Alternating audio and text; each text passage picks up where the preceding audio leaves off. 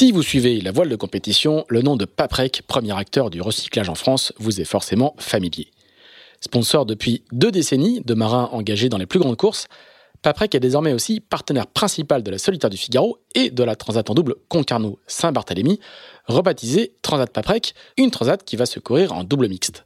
L'entreprise n'investit pas dans la voile par hasard, c'est le fruit d'une tradition familiale Jean-Luc Petit-Huguenin, le fondateur, découvre la voile sur un First 235.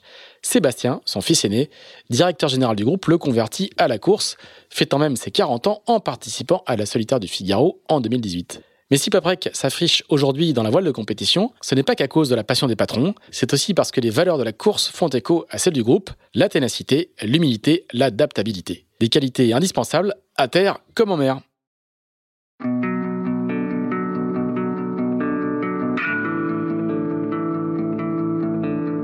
Bonjour, vous écoutez Into the Wind, le podcast des marins qui font des phrases. Into the Wind est produit par Tip Shaft, le média des professionnels et des passionnés de voile de compétition. Tip Shaft, ce sont deux newsletters hebdomadaires en français et en anglais, des podcasts, des événements, des formations ainsi qu'un festival de films et un studio de production de contenu que vous pouvez retrouver sur tipandshaft.com. Je suis Pierre-Yves Lotrou et je vous souhaite la bienvenue dans ce nouvel épisode d'Into the Wind.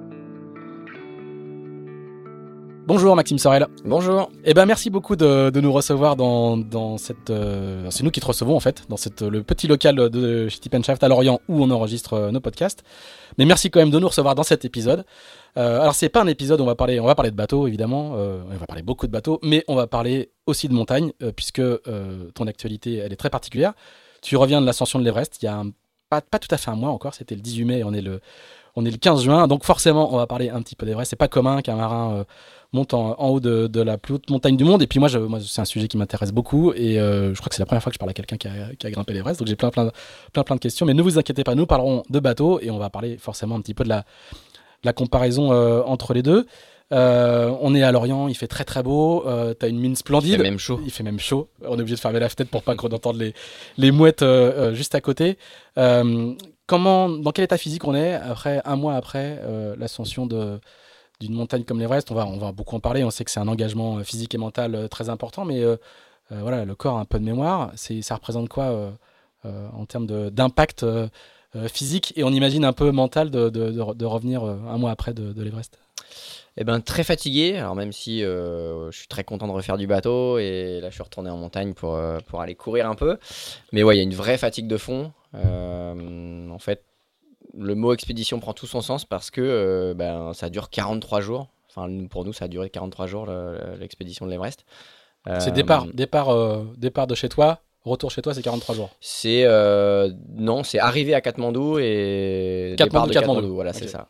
Et, et, du coup, pendant cette expédition, il y a comme une grosse phase d'acclimatation une phase où on n'est pas forcément euh, très en forme, on est même malade, et donc ça fatigue le corps, et jamais plus tu retrouves tes 100% de capacité. Et à la fin, tu te retrouves à, faire l'effort le plus intense, 5 euh, jours, 3 jours de montée, 2 jours de descente. Et, euh, donc bah là, c'est le mental qui, qui, te booste en fait, parce que tu es quand même fatigué. Et ouais, tu reviens, t'es cramé, là je suis pas prêt à refaire un, un truc très intense. quoi tout à l'heure, tu disais, euh, tu disais euh, dans une interview que j'ai regardé hier soir, tu dis on part à 100%, et en fait, on récupère jamais les 100%. Ça fait l'État ne fait que se dégrader tout au long de tout au long du projet, quoi. Ouais, mais ça, je l'ai complètement découvert, et c'est vrai que même dans mes échanges avec les gens, c'est l'acclimatation. Pardon, je te coupe, mais l'acclimatation, c'est pas euh, euh, j'arrive à 100, euh, je me dégrade à 80 avant de remonter à 100. C'est on se dégrade vraiment tout le temps, quoi. Ouais, ouais. Bah moi, j'avais ce que tu viens de dire, j'avais cette vision-là où bon bah oui, le fait que je sois en pleine acclimatation, le corps se fatigue, donc ma courbe de forme va descendre, mais elle va finir par remonter quand je serai acclimaté. Et eh ben non, en fait, la courbe d'acclimatation fait que augmenter. Donc, euh, tu es de mieux en mieux dans le milieu dans lequel tu es, euh, à l'altitude à, laquelle on était. Et ta courbe de forme, elle fait que descendre. Et ben, elle descend très vite au début. Et puis après, plus tu acclimaté, moins elle descend vite, mais elle continue de descendre. Donc, euh, j'ai pas les pourcentages, on n'avait pas d'appareil de mesure sur place, mais je pense que tu grimpes l'Everest, tu as, ouais, 30% de, de, forme en moins, quoi. Mais ce qui est déjà énorme. Donc, ce qu'il faut, c'est être plutôt arrivé à 120 ou 150% plutôt qu'à 100. Et donc là, ta, ta, et ta courbe de récupération, elle augmente depuis que tu as atterri en France, quoi. Ouais, ouais, ouais. Bah, alors, c'est sûr que on parle souvent des globules qu'on peut faire. Alors là, 43 jours à plus de du coup 5400 mètres, le, niveau du camp de base, avec une montée à un quasi 9000. Donc, oui, on a une quantité de globules qui est juste dingue. je me suis remis à courir très peu de temps après être arrivé juste pour voir. Et en fait, je savais plus respirer, quoi. C'est que ah oui. bah, j'avais pas besoin. Donc, bah, j'avais des pointes de côté que que j'enlevais très vite parce que dès que je respirais, hop, ça, s'enlevait. Mais euh, ouais, je, savais plus respirer, quoi, puisque j'avais pas le besoin. En revanche, vu qu'il y a une, grosse fatigue, bon, tu fais pas des chronos non plus euh, dingo, quoi. Euh, tu penses qu'il faut combien de temps pour récupérer? Parce que tu as un, un, programme un peu chargé en termes de bateau, quoi. Ouais, ouais, alors, bon, je bosse avec un centre hein, pour m'aider dans la récup, mais bon, je pense que d'ici milieu de l'été, je devrais être mentalement et physiquement apte à refaire ce que je faisais avant. Euh, tu as fait aussi une belle petite tournée médiatique aussi au retour, hein. un peu comme un Vendée Globe, hein. on rentre pas tout de suite à la maison. Ouais, C'était étonnant, enfin, il y, a eu, euh, y a eu un gros impact. Hein. Ouais, ouais, complètement. Mais je pense qu'on est aussi tombé une bonne semaine, euh, juste avant Roland Garros. Enfin, ouais, il y avait vraiment voilà, de, de, quoi faire. Et puis, bah ouais, c'était aussi pour une bonne raison, il y avait une cause, euh, la muco derrière, donc je pense que ça va aussi intéresser pas mal de gens. Et c'était un peu bizarre hein, de, revenir de Katmandou très vite, hein, mine de rien, parce que en fait, euh, cinq jours après être allé au sommet, euh, je suis déjà quasiment à Paris. Et là, on est projeté dans Paris, partout, à droite à gauche, avec les médias. C'était un peu bizarre. Tanguy Blondel, que l'on salue, qui, s'occupe de ta communication, euh, entre autres, il s'occupe aussi d'Automarien et d'autres marins. Il disait ah bah, Ça m'a rappelé euh, les tournées euh, post-Vendée Globe. C'était la, même, la, même, la, même intensité. d'où est-ce que ça vient on va, on va rentrer un petit peu dans le détail, mais d'où est-ce que ça vient une, une idée pareille? Parce qu'on peut en parler, le faire, c'est autre chose. D'où est-ce que. Quand, quand, quand, la petite graine est-elle plantée? Il y, a deux choses. Il y a hum, ma passion pour la montagne. Euh, donc, je bosse avec mon frère qui est team manager qui habite à Annecy. Donc, c'est lui qui m'a un peu initié à. Team manager du projet voile. Hein. Team manager du projet voile, ouais. Alors, du coup, euh, aussi du projet Everest. Et aussi du projet montagne. et euh, qui, qui m'initie à, plein d'activités et qui me donne vraiment la, passion pour, pour la montagne. Et en 2017, après la victoire de la Jacques Vabre, ben, je me dis, voilà, je crois que j'ai envie de créer un, un projet Vendée. Euh, et si je crée un projet Vendée, si j'y arrive du moins, euh, toujours pour la cause de la muco, parce qu'on porte déjà les couleurs de, la muco dans, nos voiles, euh, ben, j'aimerais faire un double Everest. donc l'Everest des mers, le Vendée Globe, mais aussi gravir l'ascension de l'Everest. Pourquoi? Parce que ben, en fait, au sommet de l'Everest, on n'a plus que 30% de capacité respiratoire, et c'est ce qu'a un patient qui est en attente d'une greffe. Et donc pour lui, c'est l'état ultime, quoi. C'est qu'il faut changer un organe, euh, sinon, ben voilà, la, vie s'arrête pour lui. Euh, et, je me disais que pour le parrain de l'assaut, ce serait chouette ben, de se mettre un tout petit peu euh, dans la peau d'un malade et de, et de pouvoir en parler encore plus pour faire rayonner voilà, cette maladie et, récolter un maximum de dons pour, pour essayer de la soigner, quoi. Et donc ça, ça naît comme ça. Et au début, je me dis juste que bah, voilà, c'est. T'en parles beaucoup autour de toi ou euh, t'es. Non, j'en parle quasiment à personne. Euh, la première personne à qui j'en parle, c'est mon frangin. Et je lui dis, attends, ça serait génial qu'on arrive à créer ça. Et il me dit, ouais, mais c'est chaud. Euh, je lui dis, bah, tu m'accompagnes et tout. Il me dit, non, non, non, c'est sûr que non. je peux t'aider, mais je t'accompagne pas. J'ai une fille, je vais en avoir une deuxième. moi, je prendrai pas de risque les, chiffres font trop peur et euh, j'irai pas quoi. Et donc non, j'en parle à quasi personne et puis bah, j'attends de, créer ce, projet Vendée Globe que du coup je crée. Et donc après, il, bah, il, faut, assumer ce que tu as dit quoi. et, à, quel moment tu, rentres dedans euh, concrètement et tu l'avances euh, enfin, comment, comment, comment il est géré dans un premier temps ce projet? Eh ben, au début, euh, j'en parle vraiment à personne, même pas aux partenaires. Je commence à discuter à droite à gauche avec des gens, euh, ben, notamment euh, voilà, des, montagnards que je rencontre surtout par le, par le biais d'Éric Loiseau sur l'événement Trophée Mer Montagne. Et du qui, coup, qui, lui-même a gravi l'Everest, qui, lui-même a fait, le, il n'a pas fait le Vendée Globe, mais il a fait la, il a fait plusieurs fois le, la, la, Whitbread. Enfin, c'est un grand marin et qui a, fait, qui a fait l'Everest il y a une vingtaine d'années, je pense. ouais, c'est ça. Euh, et, du coup, ben, je, les questionne sans dire que c'est moi. Quoi. Je leur dis, euh, est-ce que, est que vous pensez si que... jamais il y avait un gars qui venait... Euh, et personne percute que c'est toi Non, non, non, non, non parce que c'est un peu un projet fou, quoi, de se dire de faire les deux Everest. Alors déjà, j'avais pas lancé mon projet Vendée que je commençais à en parler. d'accord. Et, et puis bah, je me rends compte que c'est possible quoi. Et, là je me dis bon bah on, va enchaîner les deux. On va faire le Vendée Globe 2020. Et à l'arrivée de, du Vendée Globe, à la conférence de presse, on va annoncer que ben il reste 50% du, du, travail encore à faire et qu'on part là dans deux mois et demi ben, sur une expédition pour aller gravir l'Everest quoi. Et le Covid étant là, euh, pendant le Vendée Globe, on était encore en train de gérer avec euh, Guillaume Vallot, le, gars que je missionne pour justement gérer la partie, euh, on va dire, logistique avec le Népal. On est encore en conversation WhatsApp pendant le Vendée Globe, en train de se dire bon, là, les frontières elles sont fermées, bon, on attend de voir, c'est un peu chaud, mais il y a toujours cette volonté. Et donc, je suis dans, dans, dans l'idée de. le gars qui, pendant le Vendée Globe, prépare son Everest quand même. Mais un peu, ouais. C'est pour ça qu'il se passe beaucoup de choses sur, sur, les, sur, les, sur les bateaux pendant le, pendant le Vendée Globe. Mais là, c'est assez, exceptionnel. Ouais, ouais. Mais alors, du coup, euh, à un moment donné, on, bah, là, on se résout à se dire euh, non, bah, là, c'est mort. Hein. Enfin, les frontières, de toute façon, elles sont fermées. Donc, euh, on pourra rien faire. On pourra pas prendre l'avion. Donc, bon, bah. Ça tombe à l'eau. Donc là, les partenaires, ils sont, ils sont au courant. J'en ai mis quelques-uns dans. Pas tous, hein, mais les gros partenaires, VNB Mayenne à l'époque en 2020, ils sont, ils sont au courant. Et euh, bah, on leur dit, euh, on pourra pas annoncer, c'est impossible quoi.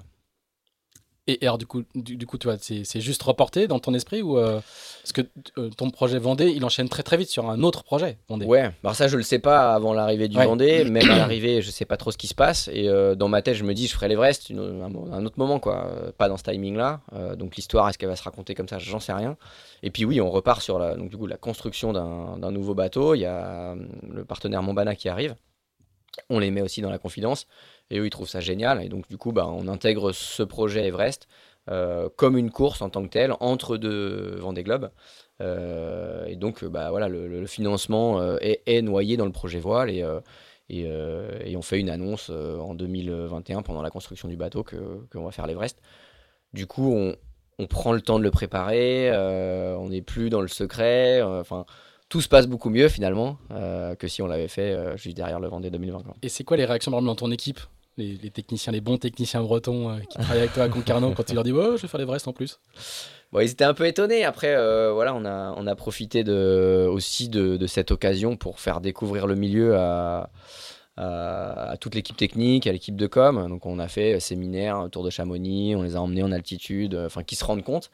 Et euh, bah, finalement, ça, ça, a vachement fédéré parce que euh, bah, c'est quelque chose qu'ils ne connaissaient pas. Euh, il y avait cette notion de danger, de risque. et puis, bah, voilà, du coup, ils prenaient toutes les rênes de, la gestion du, du, projet aussi en main. mon frère, lui, m'a accompagné au camp de base, donc il était aussi absent.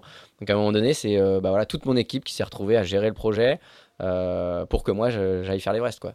Et euh, non, c'était vraiment euh, fédérateur au sein de, de l'équipe. il y a des, on, sait souvent, il y a, il y a beaucoup de, de, choses en commun entre les univers montagnards et les univers maritimes, notamment dans ce, en termes d'engagement ou de performance. Il y a beaucoup de, cousinage, quoi. Ben ouais, complètement. Il y a, il y a vraiment des histoires communes. Euh, là, quand on a fait le séminaire, on a pris des guides, deux guides pour, pour aller faire de la cascade de glace et d'autres activités. Et ben, c'était chouette de voir mon, mon, directeur technique, Philoun, qui est quand même un vieux de la vieille de, de la course au large. La haute, ouais. Et euh, oui, Philippe Platt. Euh, et, du coup, d'échanger avec euh, un autre vieux briscard de la montagne. Et ouais, on a des belles photos où il se raconte des histoires assez sympas. Et, ouais, il y a quand même. Ben, on reste humble face à, tous ces éléments, la mer, la montagne. Et, et on a des, des choses qui arrivent en montagne. On est soumis aux éléments. donc, ouais, il y, a, y, a, quand même un, un, fort lien. Comment ça se passe concrètement? Une fois qu'on a dit je vais faire l'Everest, Enfin, je vais essayer de faire l'Everest. euh, comment ça se passe concrètement C'est quoi le début du, le, début du travail? Eh ben, euh, au-delà de l'entraînement physique, euh, tout ça, euh, il faut quand même passer par une agence. donc, il y a plusieurs agences de trekking, expédition. Tu ne peux pas aller sur les pentes de l'Everest comme ça, quoi. Tu vas au vieux campeur, tu fais ton sac, prends ton billet d'avion, tu es à Katmandou, tu peux pas te, te pointer comme ça sur les pentes de l'Everest. Non, tu peux pas. Alors, euh, partout ailleurs, sauf sur le trekking de, l'Everest, euh, tu peux quand même euh, acheter des permis, mais ne pas avoir de, de, guide. Donc, tu peux faire le trek du, camp de base sans guide. c'est un, peu le seul endroit où maintenant c'est encore autorisé depuis cette année. ailleurs, partout, il faut prendre un guide obligatoire. Et, et ensuite, tu donc, achètes des permis en fonction de là où tu veux aller. Euh, tu des points de passage une fois que tu rentres dans le parc euh, national. Tu as des points de passage que tu es quasi obligé de passer, sinon il faut passer par des sommets euh, qui font plus de 8000, donc c'est quand même complexe. Les détours sont compliqués. Et, et, du coup, là, tu montres euh, bah, que voilà, tu es autorisé à passer. Il y a des contrôles au camp de base. Euh, et donc, pour ensuite accéder après le camp de base, vraiment sur la partie cascade de glace et tous les camps jusqu'au sommet, là, tu as un permis spécifique qu'une agence va gérer avec les autorités locales. Quoi. Donc, tu es obligé d'avoir recours à des intermédiaires. Tu, c'est impossible. Alors, du coup, comment tu, comment tu l'as choisi? Parce que, enfin, il doit y avoir des réputations. Tout, comment, comment tu choisis ces gens à qui tu confies une partie de ta vie, quoi. Ouais, ouais. Alors du coup, je, ben, missionne Guillaume Vallot, qui, lui m'entraîne euh, en France et euh, qui est un peu le chef d'expédition de, euh, une fois au Népal. et on rencontre un, un Mayennais qui a fait la première dépollution française de l'Everest en 2010, qui s'appelle Luc Boinard, qui est une société de, d'accro, euh, travaux d'accès difficile. Et lui nous, nous dit bah, j'ai bossé avec une, une agence, euh, Sherpalaya, une petite agence locale, ils sont top. Euh, bah voilà, si vous voulez, je vous donne le numéro, consultez-les. Donc on a fait une, sorte d'appel d'offres avec 3-4 agences, des très très grosses, et puis cette petite agence. Et c'est cette agence qu'on a retenue parce que c'était une expédition qui nous ressemblait. on était très peu, on, on, était en petit comité, on a un peu choisi à la carte ce qu'on voulait en fonction des camps. donc c'était très minimaliste dans ce qu'on a eu mais c'est ce qu'on voulait. Quoi. Et, euh, vous êtes tout seul? Il y a d'autres gens ou enfin c'est un c'est un voyage de groupe, mais euh, tu connais le reste du groupe ou il n'y a que vous? Comment, comment ça fonctionne? Alors on a partagé en fait le cuisinier du l'équipe de cuisine du camp de base avec euh, quatre Indiens. donc on était trois Français, nous Guillaume qui était le chef d'expé, Julien le caméraman et moi. Et, ensuite quatre Indiens. donc on partageait le, même endroit on va dire au camp de base, mais sinon on avait nos Sherpas et ils avaient leurs Sherpas. D'accord. Ah, c'est une, c'est une mise en commun de la logistique jusqu'au camp de base, et ensuite c'est chacun pour soi, entre guillemets. C'est ça. D'accord. Alors, une fois que tu as, trouvé euh, les intermédiaires, les experts locaux qui vont qui vont t'accompagner, qu'est-ce qui reste comme travail à faire en dehors de la préparation physique? Je pense qu'il y, a pas mal de matos quand même. Ouais, quand on voit les photos de, de, à l'Everest, tu n'es pas exactement équipé en, en Gore-Tex. Quoi. non, non, non. Et c'est vrai que ça m'a un peu étonné de la quantité de, de matériel qu'on doit emmener le nombre de gants, euh, le nombre de, enfin de, de types de chaussettes. Euh, de, et, euh, Donne-nous un exemple, tu avais combien de paires de gants? J'avais au moins 5 paires de gants différents. en fait, des gants techniques où on peut prendre tout Enfin, voilà, des, des, piolets facilement et on n'est pas à une altitude très haute donc il fait pas très froid c'est juste pour pouvoir avoir l'usage de ses doigts des sous-gants des gants chauds des gants très chauds et des gants très très chauds les gants très très chauds qu'on utilise forcément euh, au plus haut ou, au plus froid du moins. Et, euh, et, ouais, donc là, il y a un gros travail de, ben, de préparation de ce matériel. Alors là, je, me sers clairement de l'expérience de, mm. de, Guillaume et des gens qui m'entourent pour me dire, bah, c'est ça qu'il faut, c'est ça qu'il faut. Moi, j'y connais strictement rien. Je suis jamais allé à. Le seul sommet que j'avais fait, c'était Kilimanjaro, hein, presque 6000. Donc euh, voilà, c'est pas des températures mm, mm. voilà, très très fraîches. Et, et je suis assez étonné de, de voir tout ce qu'il y a. Euh, les types de baudriers, euh, voilà, les types de, crampons. Euh, et, tout ce matos, ben, il faut aller l'utiliser et comprendre comment il fonctionne et à quoi il va me servir. en fait, pas juste l'acheter, en plus, il faut apprendre à s'en servir. Ouais, c'est ça. Et, et, ça, ça prend vachement de temps. Quoi.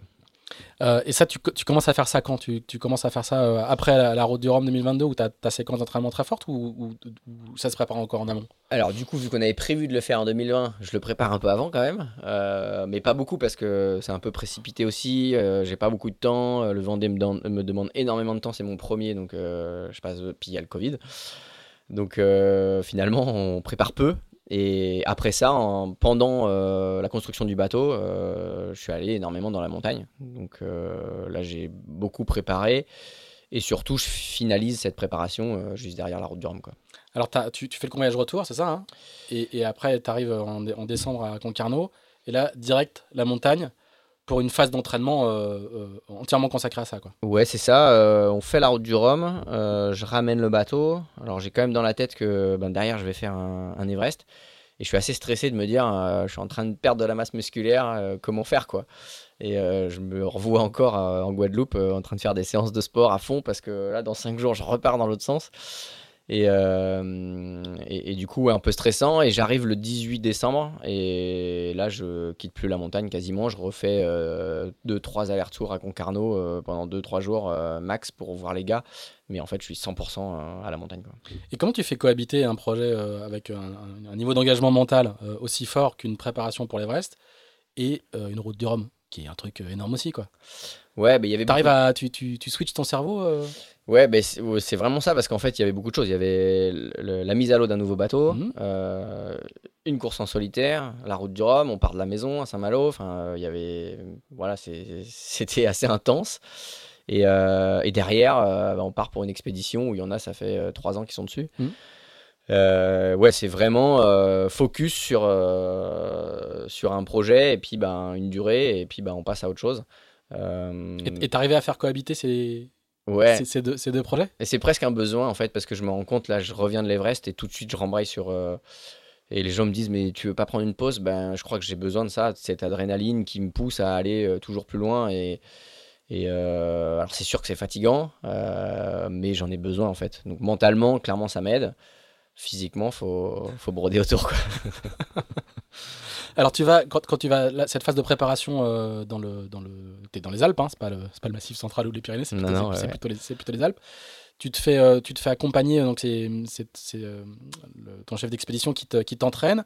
Il y a de la prépa technique, physique, mentale. ça se passe comment concrètement trois mois de trois mois de préparation et eh ben, en gros, toute la prépa technique a été faite avec Guillaume. Donc là, on est en cascade de glace, ski de rando, course d'arête, euh, se mettre dans des difficultés euh, presque bien au-dessus de ce qu'on va vivre euh, sur l'Everest, au-delà de l'altitude, mais en tout cas en termes de vertige, de complexité, de, grimpe, des trucs assez durs.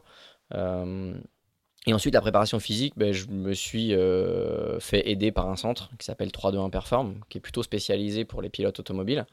donc ils ont des gens comme Esteban Ocon, Ogier. Et là, c'était au début surtout pour euh, ben, en fait ils étaient capables de me faire travailler sous hypoxie donc euh, sous manque d'oxygène euh, avec un masque sur des tapis enfin voilà plein, d'activités sous sous hypoxie donc ils simulent et ils t'entraînent au manque d'oxygène pour, quand tu seras sur les pentes de l'Everest quoi ouais c'est ça et alors pas vraiment dans le but, c'est pas du tout comme une chambre euh, où on va euh, simuler de l'altitude et, vivre euh, plusieurs heures, par exemple dormir en chambre d'altitude. Là, c'est développer les petits capteurs qui sont sur les globules, qu'on appelle les hématocrites, et qui ont la capacité à capter de l'oxygène. Donc augmenter les globules sur les globules qu'on a déjà, augmenter le nombre de capteurs, et, ensuite, quand, quand le corps va produire les globules, il produira des globules avec ce même nombre de capteurs. Donc c'est un peu différent que de dormir. Euh, c'est pas de l'acclimatation, quoi. C'est ça. C'est de l'entraînement. Voilà. Euh, et en fait, ce qu'on a découvert dans ce centre, enfin ce que j'ai découvert, euh, c'est ce que font beaucoup les, pilotes automobiles, c'est tout le travail cognitif, donc la réactivité, la vitesse du message entre le cerveau et, et un membre, enfin le pied, la main. et c'est ça qu'on a bossé, et on a vite compris, sous hypoxie, que le cerveau était très gourmand en oxygène et que du coup, euh, ben, il allait euh, abaisser la saturation d'oxygène et donc baisser la vigilance. Et donc, il fallait être euh, très réactif déjà de base sur les pieds, par exemple, puisqu'on on marche avec nos pieds, sur le déséquilibre, parce que le cerveau allait lui en consommer énormément. D'accord, donc tu as fait des exercices, tu as fait la, je vais caricaturer, tu as fait la, la proprioception sous, sous masque hypoxique. Quoi. oui, oui, ah clairement, clairement. Ça, on l'a fait, et puis surtout, euh, j'ai bossé sur un ordi avec euh, des messages lumineux et euh, l'action des mains, des pieds en fonction du message qui est donné. Et, donc ça sous hypoxie à 5400 mètres par exemple. Quoi. Et ça, et, tous, les, tous les candidats au sommet Everest, ils font ce type de prépa ou non Toi, tu as, fait un truc un peu pointu quand même là. Ouais, ouais, ouais, clairement. Alors ça allait aussi dans la continuité de, ben, de ma préparation globale de mon métier voilà, de, skipper. Et, et, en fait, j'étais un peu en train de me planter dans, ma, dans mon souhait de vouloir me préparer pour l'Everest. C'est-à-dire que je voulais bah, me préparer comme un alpiniste. Et ben, Xavier, qui gère le centre, euh, me dit Mais t'es pas un alpiniste et, enfin, en, tout cas, pas pour l'instant. Et peut-être que tu le deviendras après. Mais euh, là, on va continuer à t'entraîner pour ton programme que tu. Donc, tu as un Vendée Globe en 2024. Mais tu vas rester un skipper. Donc, on va t'entraîner en tant que skipper et on va adapter certaines choses pour t'aider sur ton épreuve que tu as à faire. Et, c'est vrai que j'étais un peu surpris en mode, bah, mais là il nous reste trois mois quand même. mais t'inquiète pas, on va faire euh, ce qu'il faut. Mais si tu reviens après que tu t'es entraîné pendant trois mois en tant qu'alpiniste, il va te manquer énormément de choses et trop pour, pour continuer. Ah, euh, il a intégré la prépa physique pour l'Everest dans le cadre d'une préparation globale de, ça. skipper. Et pas l'inverse. Ce que moi j'avais plutôt pour ah, de faire.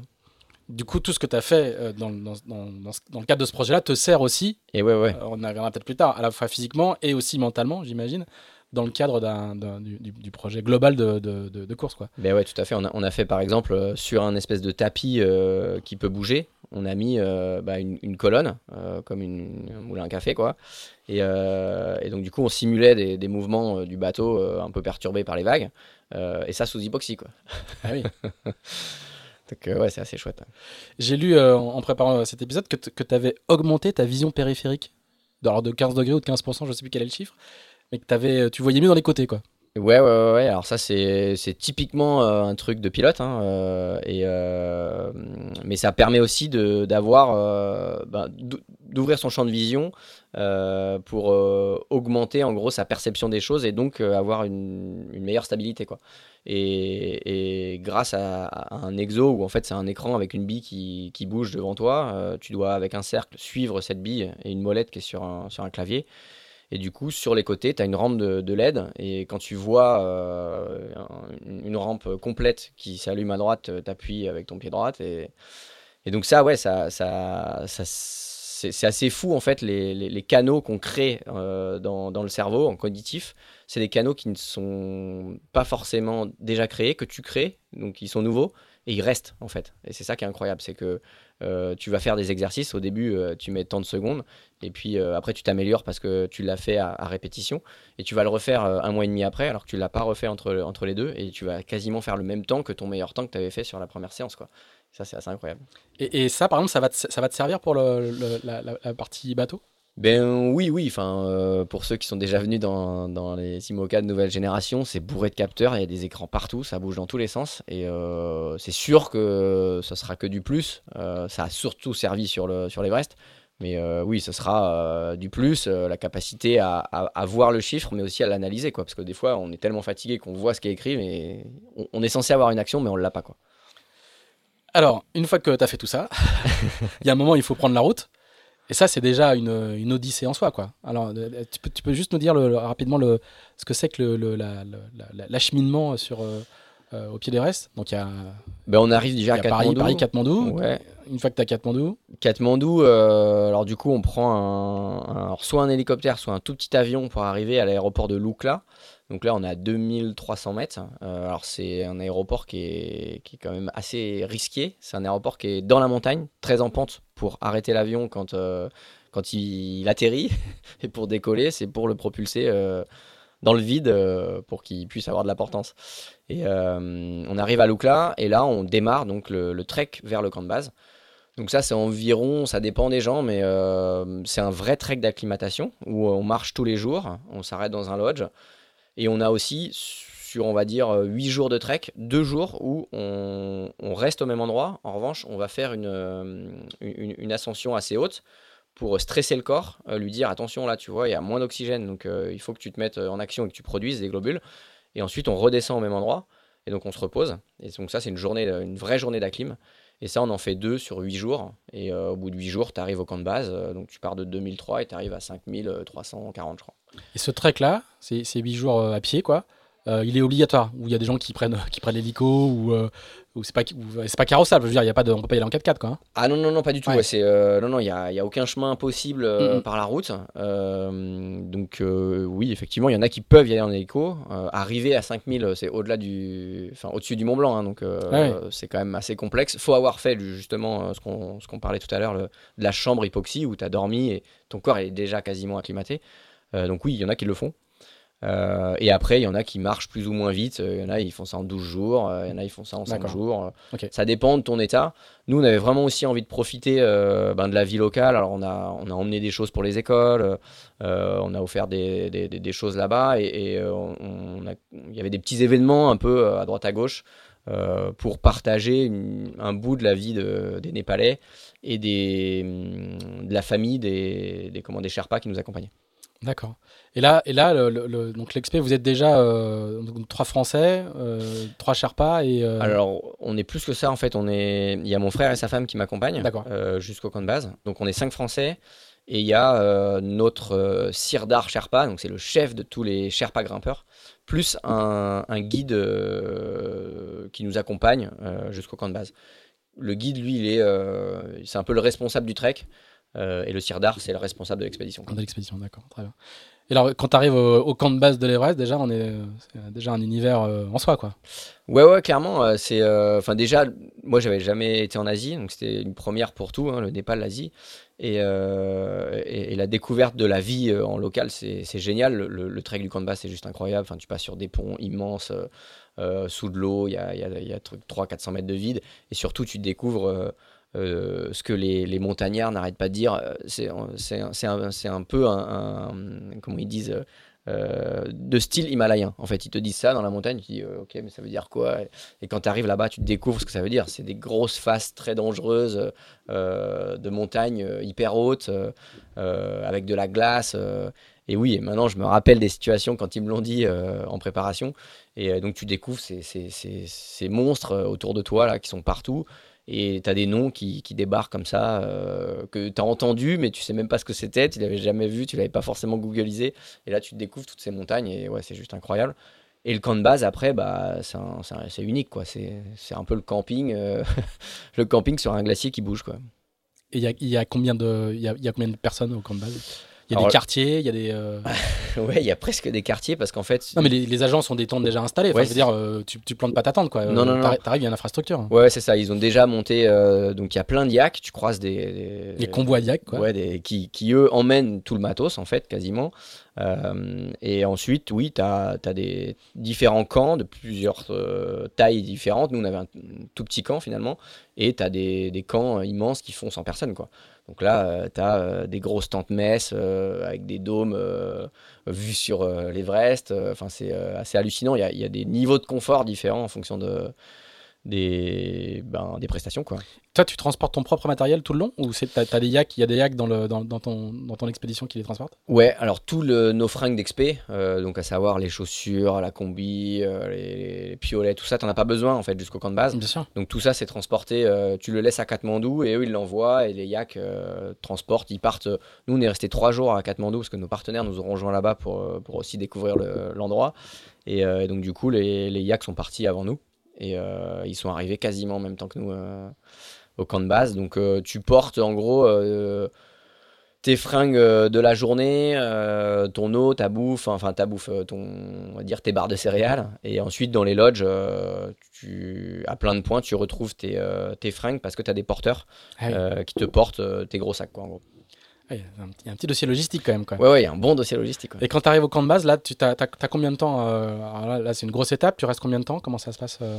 Alors en fait, tu restes euh, très longtemps au camp de base. Alors on, l'appelle le camp de base parce que ben, c'est là où on dort le plus souvent. et ensuite, on bouge autour de ce camp.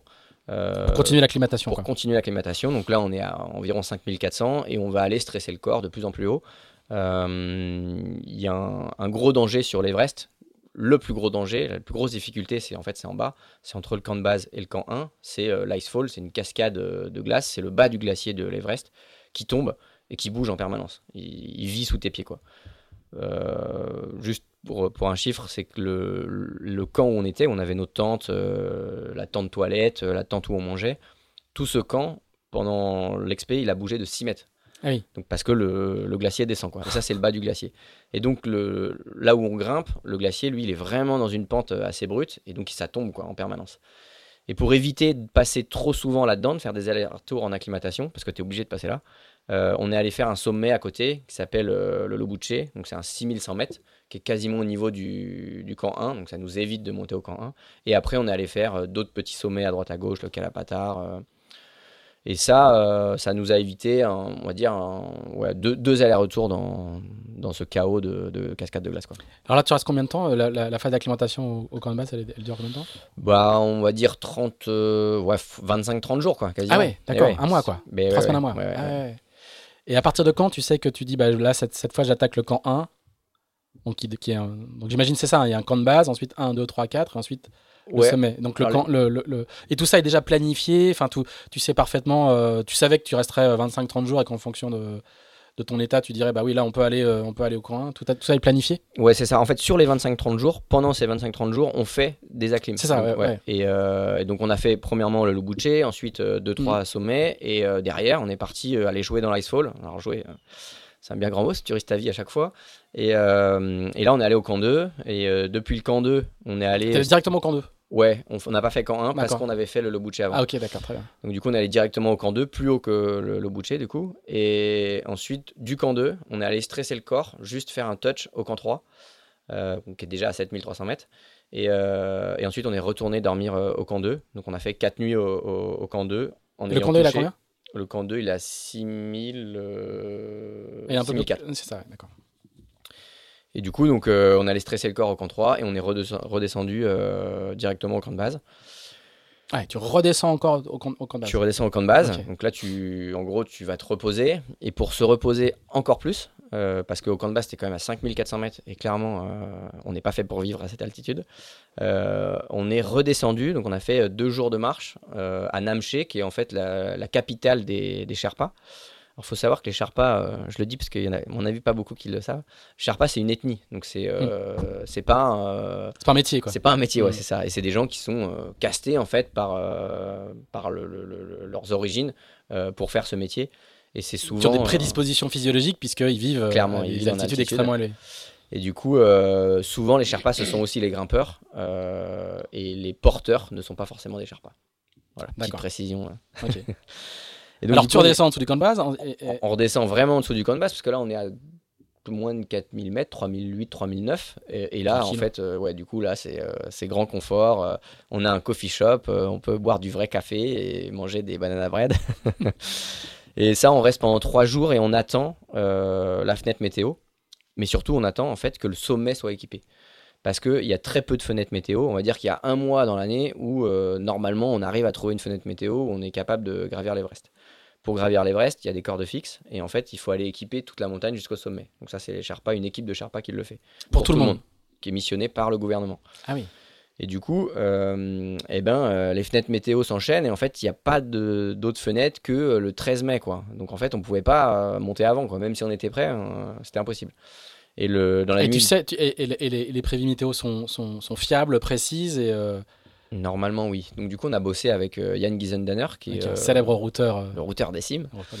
Mais il a fait, il a routé des, des, des marins. D'accord. Il m'a parlé de Marc Carcelin. Et euh, donc, du coup, c'est lui qui nous aide, hein, clairement, sur, sur la météo. Et après, eux, en local, ils ont leur météo.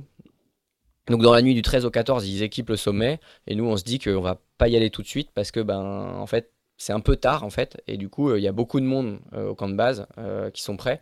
Et donc, qui vont partir sur les, les premières journées, quoi. Parce que, bah, ils ont envie, ça fait longtemps qu'ils sont là. Et, euh, et du coup, on laisse passer deux nuits et nous, on fait la troisième nuit. Donc là, on reste encore un peu à Namché, on remonte et ensuite, ben, on tente l'ascension.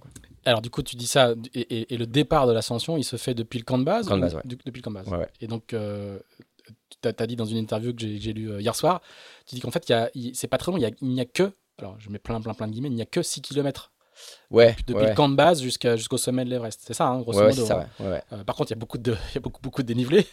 Euh, et, et alors, ça, c'est quelque chose que nous, d'ici, on voit même quand on n'est pas spécialisé, c'est qu'il y a beaucoup de monde et qu'il y, a des- il y a des embouteillages sur l'espace, qui, qui- sur le- sur le- l'Everest, et qui sont euh, extrêmement dangereux.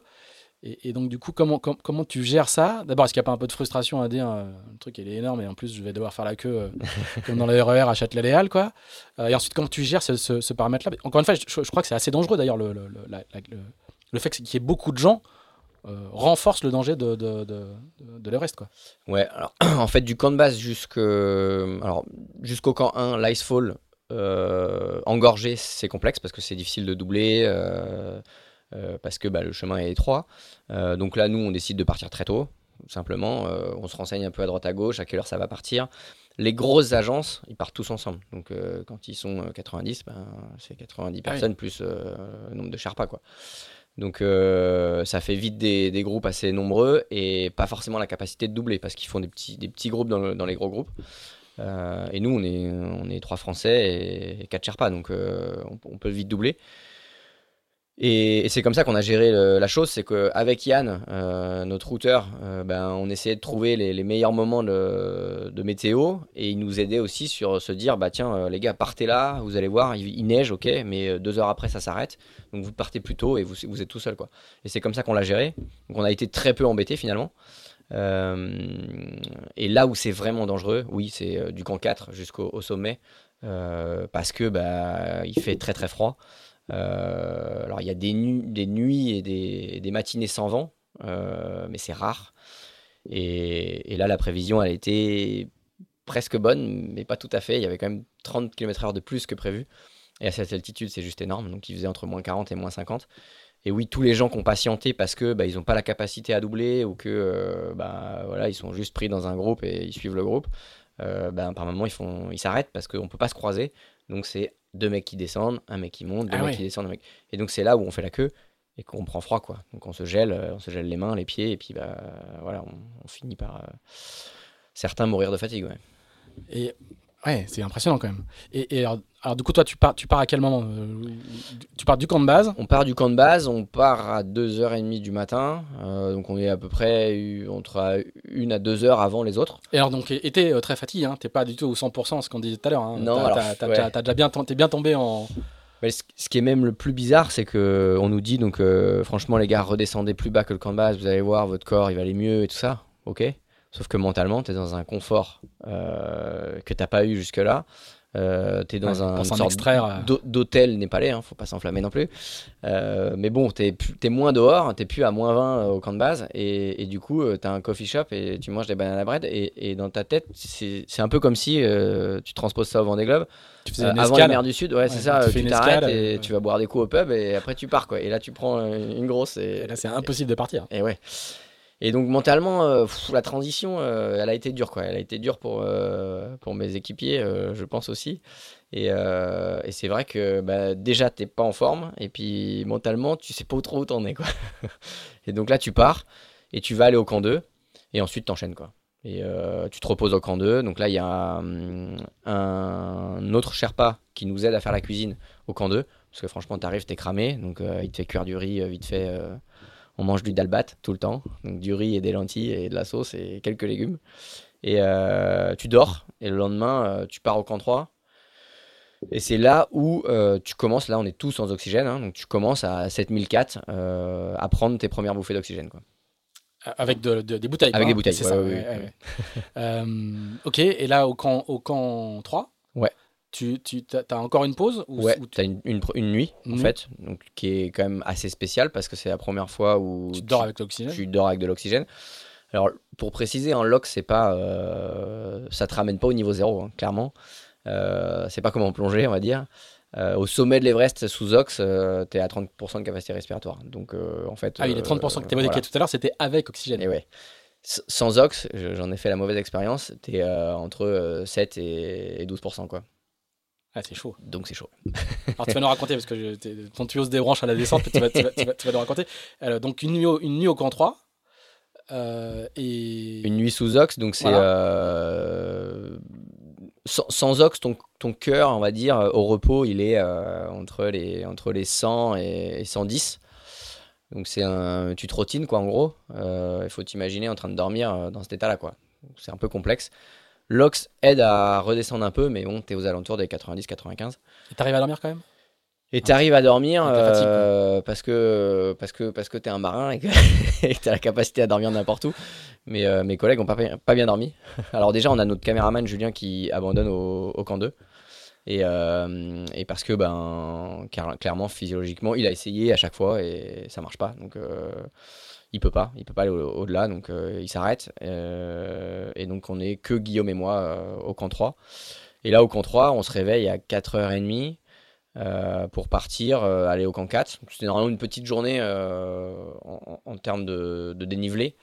mais on a la mauvaise surprise de voir que ben, beaucoup sont partis avant nous. Donc la moitié du groupe qui est, au camp 3 est déjà parti. Et donc, ben là, il y a un espèce de début de queue, quoi. Euh, et, et, du coup, c'est un peu effrayant parce que tu te dis, euh, waouh, wow, si ça marche vite, ça va, mais si ça marche pas vite, euh, on fait comment quoi? La glace est bleue, le dénivelé, enfin la pente est, très très raide. Et du coup, ben, on se dit, ben, tant pis, on y va et on verra. Hein. Et puis, du coup, ben, on décide de doubler quasiment tout le monde. Et en fait, on, double tout le monde et on arrive au camp 4 sereinement, sans avoir pris trop de danger. Donc, au camp 4, tu es à 7900, 7800, c'est ce que tu disais tout à l'heure? Camp 4, t'es à 7000, euh, ouais, quasiment 8, quoi, 7009. Euh, là, il y, y, a une nouvelle nuit encore? Non, là, t'as 2 heures de pause, on va dire, 2-3 heures de pause. Euh, et quand on dit camp, c'est-à-dire qu'il y a des tentes partagés par tout le monde qui sont là en vrac quand on a vu des images. Ouais. Ça paraît joli, joli, quoi. Alors, le camp 3, euh, c'est nos Sherpas qui, ont, qui sont allés, qui sont montés avant, monter nos tentes, D'accord. avant nous. Et le camp 4, euh, bah, moi je suis arrivé euh, avec un Sherpa euh, en tête. Et donc, du coup, en fait, on a récupéré des sacs de tentes, on a monté nos tentes pour juste dormir, enfin, dormir, Mm. se reposer 2-3 heures. euh, continuer et quand tu redescends en fait tu redors encore un peu et ensuite tu redescends au camp 2 Donc, tu fais euh, deux heures de pause au camp 4. ouais Et là, en pleine nuit, tu fais de l'eau. En fait, vaut, vaut mieux faire de l'eau que dormir parce que ça bah, veut dire quoi faire de l'eau? Ben, tu prends de la glace, Ah tu, oui, fonds, tu, d'accord, fonds- pardon. tu fonds de la glace pour faire de l'eau et remplir tes gourdes. Et, euh, et ça, ça te prend un, un temps fou parce que au, au camp de base, typiquement, euh, ça tourne non-stop. Le, le fait de. T'as un porteur qui va chercher des blocs de glace, euh, il met dans une grosse marmite et puis bah, ça fait fondre de l'eau en permanence. Quoi. Parce qu'il n'y a pas d'eau sur place. Ah oui, bien sûr. Et, euh, et donc au camp 4, euh, ouais, c'est assez spécial. Tu, tu, tu bois une soupe, puis bah, tu, tu te restaures un peu, tu essaies de siester, puis bah, tu te prépares pour euh, aller gravir le toit du monde. quoi. Et, et, alors, du- et du camp 4 au sommet, il y a combien de temps? Alors combien de temps? C'est euh, 900 mètres de dénive. Euh, nous, on les a avalés en 8 heures. Euh, mais j'ai rencontré des gens euh, avec des pieds gelés euh, à l'aéroport à Katmandou au retour. Je leur ai demandé ce qu'ils avaient fait et ils ont gravi la même nuit que nous. Ils sont partis. Nous, on est partis à 19h40. Et euh, donc la même journée qu'on a fait camp 3, camp 4, on se repose et on est parti cette même journée à 19h40. Et lui, il était parti à 20h, donc 20 minutes après. Il est arrivé à midi au sommet. 12 heures.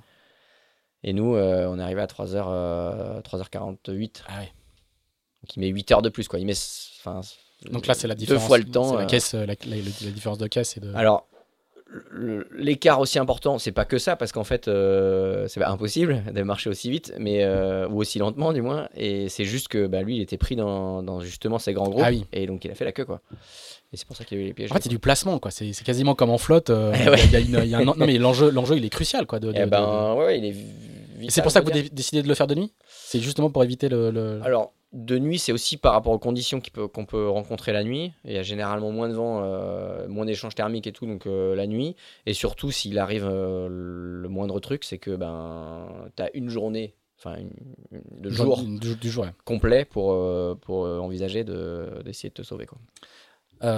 Et donc, tu arrives en pleine nuit en haut, en de l'Everest. Il n'y a, pas une frustration de, de- de le faire de nuit et pas de jour? Si, bon, déjà, tu es au sommet de l'Everest. Non, non, bien sûr, évidemment, évidemment, évidemment. évidemment. Mais oui, clairement, en fait, la nuit, elle arrivait une demi-heure après, quoi. Donc tu te dis, on serait parti une demi-heure, est-ce que ça aurait changé quelque chose?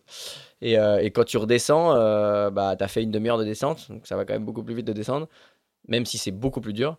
Euh, et du coup, euh, bah, là, tu découvres le jour qui se lève, donc euh, c'est juste euh, incroyable, euh, difficile à expliquer, euh, peu de mots pour, euh, pour décrire. C'est tout est petit, t'es, t'es vraiment très très haut. Même le, deuxième sommet du monde, l'Otse, euh, qui est euh, 400 mètres en dessous, euh, il paraît ridicule. Et, euh, là, bah oui, tu as un champ de vision de 270 degrés, quoi. Donc il t'en manque un bout que tu verras jamais. Euh, là, c'était le côté du coup euh, chinois, tibétain. Et, euh, et, et oui, il y a cette petite frustration quand même. Et, et, euh, et- le, le- c'est une, question con, hein, désolé, mais c'est quoi le- la, la sensation quand tu es, tout en haut? Bah, c'est. euh, Par rapport à une arrivée devant des globes Ouais. En fait, le, le sommet, on va dire, le- là où on a pris la photo, qui est le vrai sommet, euh, c'est pas là où j'ai ressenti les choses. parce qu'il faisait un froid de dingue, il fait moins 50. Il a fallu que j'enlève un gant pour ouvrir mon sac, pour prendre un, un- un drapeau j'arrivais pas à tenir qu'il y avait trop de vent. Et euh, donc tout ça, c'était un peu, euh, tu vois, euh, mélangé avec l'émotion et tout ça. Là où vraiment j'ai ressenti des choses, c'est quand j'ai vu ce dôme. Parce que c'est l'ascension de, de l'Everest et notamment du 4 au sommet, c'est plein de petits ressauts où tu vois jamais ce dôme, quoi. Cette pointe, tu, tu vois jamais le sommet en fait. Et du coup, bah, à chaque fois que tu passes ce, premier ressaut, tu te dis Ah ben non, il y en a encore un autre. Et c'est une succession. Donc mentalement, c'est assez dur. Et quand tu aperçois, tu te dis bah, Ça y est, c'est là, quoi. C'est le sommet. Euh, J'ai vraiment revisionné très rapidement ces cinq années euh, dans Ah ma oui. tête en me disant euh, Putain, mais tout ce qu'il a fallu faire pour en arriver là. C'est pas juste l'ascension de l'Everest, c'est mon double Everest. Ouais, quoi. ouais, C'est, ça se crée en 2017. euh, Tu l'as relié, quoi. Tu l'as 2020, vraiment ouais, c'est toute l'énergie qu'il a fallu dé- déployer pour en arriver là, motiver des gens, tu vois, et, et tous les gens qu'on a fédérés à travers ce truc. Et tout ça, ça te fait une boule d'énergie qui. Bah, tu verses ta petite larme, quoi. et, euh, qui gèle très vite. qui gèle très très vite. Et on avait d'ailleurs les, les yeux gelés même à travers le masque. Oh C'est assez hallucinant. Et t'as pas le temps de te poser en fait. Tu sais qu'il faut que tu, tu, enfin, tu restes pas, tu restes pas 20 minutes quoi. Eh ben, Tu- tu, pourrais, euh, dans une météo euh, clémente, euh, au petit matin, enfin voilà, tu profites de la vue, tu prends des photos et tout ça. Mais là, non, en fait, déjà, je me tapais les pieds toute l'ascension pour, pour faire circuler le Oh sang. là. Euh, les mains, j'avais pas trop de problèmes. Et, euh, et du coup, euh, ben, 5 minutes de, où tu prends le temps de faire des photos, des machins, ben, ça y est, t'es les pieds gelés, quoi. Et donc, tu sais qu'à la redescente, normalement, tu vas faire circuler un peu plus vite le sang, donc ça va aller. T'acceptes d'avoir un, un poil plus froid que, ce que t'as eu jusqu'à là. Mais t'as- non, faut pas attendre. Hmm. Et tu sens que t'es en danger? Ouais, alors clairement, c'est, on m'a posé la question quel est le plus dur? Euh, c'est forcément les- l'Everest des mers, le Vendée Globe, parce que, enfin, tout- toute discipline confondue, euh, moi j'ai mis 82 jours à faire en 2020. C'est deux fois l'expédition. de- Ouais, enfin c'est, hors norme. Euh, en revanche, en danger, il n'y a rien à voir. C'est euh, dans ta boîte en carbone, il peut tout arriver, plus de mât, plus de qui, à l'envers, des vagues de 10 mètres qui te tombent dessus. Tant que la boîte est là, pff, tu, tu passes un sale quart d'heure. Mais... Mm. Et là, Là, toi, c'est toi le pare-choc, t'es en frontal direct, quoi. Et, euh, et ouais, j'ai vite vu le danger, alors aussi en voyant le chaos euh, des gens qui étaient autour de moi, euh, de me dire que ben ouais, les, les gens sont pas prêts et en fait, ils n'avaient pas du tout mesuré le risque. Et aussi en, ayant des, des actions, euh, j'ai perdu un gant à un moment donné. Euh, J'espère qu'Eric Loiseau écoutera ce- cet épisode parce que ça va lui rappeler des mauvais souvenirs. Lui, il a perdu un gant, il en a perdu des doigts. Et, euh, et du coup, bah, peut-être grâce à lui, j'avais euh, des gants de rechange dans mon sac qu'il n'avait pas. Et, euh, et, et- et du coup, bah, tu te dis, euh, ouais, j'aurais pas mes, mes gants de rechange. Là, les Sherpas, ils en ont pas, eux, parce qu'ils ont très peu de matos. Je perds une gourde de flotte, donc il me reste plus qu'un litre d'eau chaude et, puis euh, ma boisson concentrée euh, pour me redonner de l'énergie. Euh, et des choses euh, qui arrivent bêtement parce que tu es moins lucide et que c'est des trucs que tu fais pas à l'entraînement. Donc, euh, ouais, c'est La sensation de, se passer, de- quoi. de danger et de danger mortel, elle est, elle est, elle est omniprésente quoi. Ouais, ouais, ouais. Enfin, on est sur une corde fixe, ok. mais par moment, justement pour aller vite, faut se décrocher. Euh, t'es quand même entouré de. T'es sur une arête avec 3 km de vide d'un côté, 2 km de l'autre. Voilà, la moindre erreur, c'est fatal quoi. Alors et puis en plus, euh, une fois que tu arrives en haut, il faut redescendre Et ouais. et c'est hyper chaud aussi. Mais ouais, la, la ligne d'arrivée pour beaucoup, elle est au sommet. Ouais, et non. Et en fait, euh, la ligne d'arrivée, euh, moi j'ai envie de dire au camp 2, mais t'as quand même le- la cascade de glace à, à redescendre. Donc là, c'est la roulette russe, hein, tu choisis pas, mais, mais parfois les blocs qui tombent. hein. Il y a eu trois Sherpas deux semaines avant qu'on arrive. Les Sherpas qui installaient les cordes, il y en a eu trois à décéder euh, bah, sous des blocs, quoi. Et donc c'est le camp de base, on va dire, la ligne d'arrivée. Et du sommet au camp de base, il y a quand même un bout, quoi. Et combien de temps il faut pour, euh, pour redescendre jusqu'au camp de base Alors, euh, nous, moi j'ai mis 3 heures jusqu'au camp 4. Et, et ensuite, j'ai été pris dans les bouchons à la redescente euh, de tous les gens qui avaient abandonné, du coup. Ah oui. Et qui sont très très lents, pour le coup, parce qu'ils sont vraiment pas bien. Euh, alors, il y a des gens qui sont tellement pas bien qu'ils sont plus en vie. Il y a, il y a- Et- il y a- enfin, en plus, la saison, euh, la saison qui est très courte, de, de- de- de- où les portes s'ouvrent pour aller sur l'Everest, il y, a- il y a eu une quinzaine de morts, je crois, hein, cette année. hein. 17, ouais. 17, ouais, c'est ça. 17 morts. Du, coup, du coup, je lisais un peu les actus de l'Everest Ouais, pendant, que tu y étais. Et, et, euh, enfin, Ouais, c'est assez c'est quand même, c'est c'est quand même une. Bah, c'est le record, je crois que c'était 11 en 2019. 2019, il y a eu 3 nuits possibles pour monter l'Everest sur l'année, quoi. Ah oui. Sur le mois, parce que normalement, il n'y a qu'un mois. euh, Donc on dit sur l'année, mais il n'y a qu'un mois. Et là, on est à 5, donc on est à, à plus. Mais il y avait plus de grimpeurs. Euh, parce que aussi le côté euh, népalais, euh, le côté tibétain et chinois, les frontières étaient fermées. Donc les Chinois et les Indiens qui, de- qui voulaient monter l'Everest, par normalement la, par voie chinoise, sont passés par la, la voie népalaise. Et souvent, les chiffres qu'on a des morts, c'est côté népalais et pas côté chinois. On n'a pas les chiffres. on-. Enfin, ces chiffres-là sont, sont pas donnés. Et sauf que là, tout le monde est venu du même côté, quoi. Ah oui, d'accord.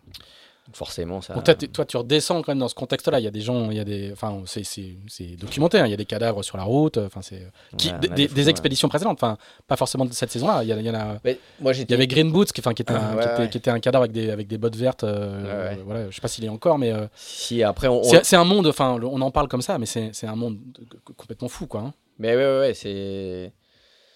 C'est une zone. Cette zone-là est quand même particulière. En fait, on, on- on est, on se prépare à, à vivre ça, à voir des gens d'une autre expé euh, être gelés euh, il y a 10, euh, enfin 5 ans, 10 ans, on n'en sait rien. Euh, là, moi, j'en ai pas vu, clairement. Suivant le niveau de neige, Ouais. voilà, du coup, tu les vois ou pas. En revanche, je, je savais que ça pouvait exister Parce que euh, s'il y a eu des morts gelés, c'est qu'il peut y en avoir des, des frais. Mais, euh, Mm. mais j'étais clairement pas prêt. quoi. Mm. J'étais pas prêt à voir ce chaos. C'est pas tant euh, les gens décédés, c'est c'est des gens qui viennent de décéder euh, par-dessus lequel d'autres gens passent. C'est c'est un champ de bataille. J'ai pas vécu la guerre, on est, on est Ouais. trop jeune, euh, toi non plus, mais c'est c'est un champ de bataille, quoi. C'est que, en fait, euh, bah oui, bah, il y a des gens morts dans la rue, enfin, et puis bah, c'est comme ça, quoi. C'est. Et il faut, les laisser, enfin personne. Alors si, il y a des gens qui essayent, mais, mais, plus tard. mais ouais, mais un peu plus tard. Si c'est un Sherpa, du coup, euh, il le laisse un peu plus longtemps parce que ben, il- lui, il est pas, il a pas forcément l'assurance. euh, Enfin, ça coûte cher en fait de- d'envoyer un hélico au camp 3. euh, la solution de n'importe où au-dessus du camp 3, c'est de l'amener au camp 3 pour qu'il soit récupéré par un hélico pour le descendre au camp de base.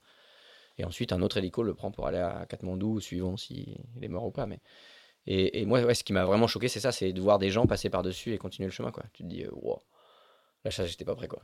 Hmm. Et, euh, et c'est plus ça qui m'a choqué que, bah oui, de voir. euh, Tu sais les risques, quand tu, les, euh. quand tu les vois en vrai. euh. Ouais, ouais, ouais. Et alors à la redescente, euh, petite anecdote. euh, je sais pas si anecdote est le terme qui convient, mais il y a un moment, ton, ton tuyau d'oxygène se débranche. Ouais. Vas-y, raconte-nous si tu tu veux raconter.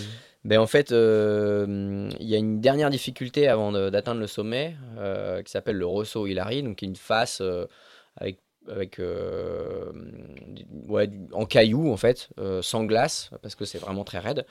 Euh, donc c'est dur à monter, mais c'est aussi dur à descendre. Et quand je suis arrivé au sommet de, du Rosso, j'ai vu des gens qui s'engageaient. Et comme j'expliquais tout à l'heure, c'est un qui monte, un qui descend en gros. Et je me dis, putain, là, ils sont nombreux. si j'attends qu'ils montent, là, je vois qu'ils vont pas vite. pff, je suis pas rendu, quoi. Et donc, du coup, je me suis mis à descendre très vite.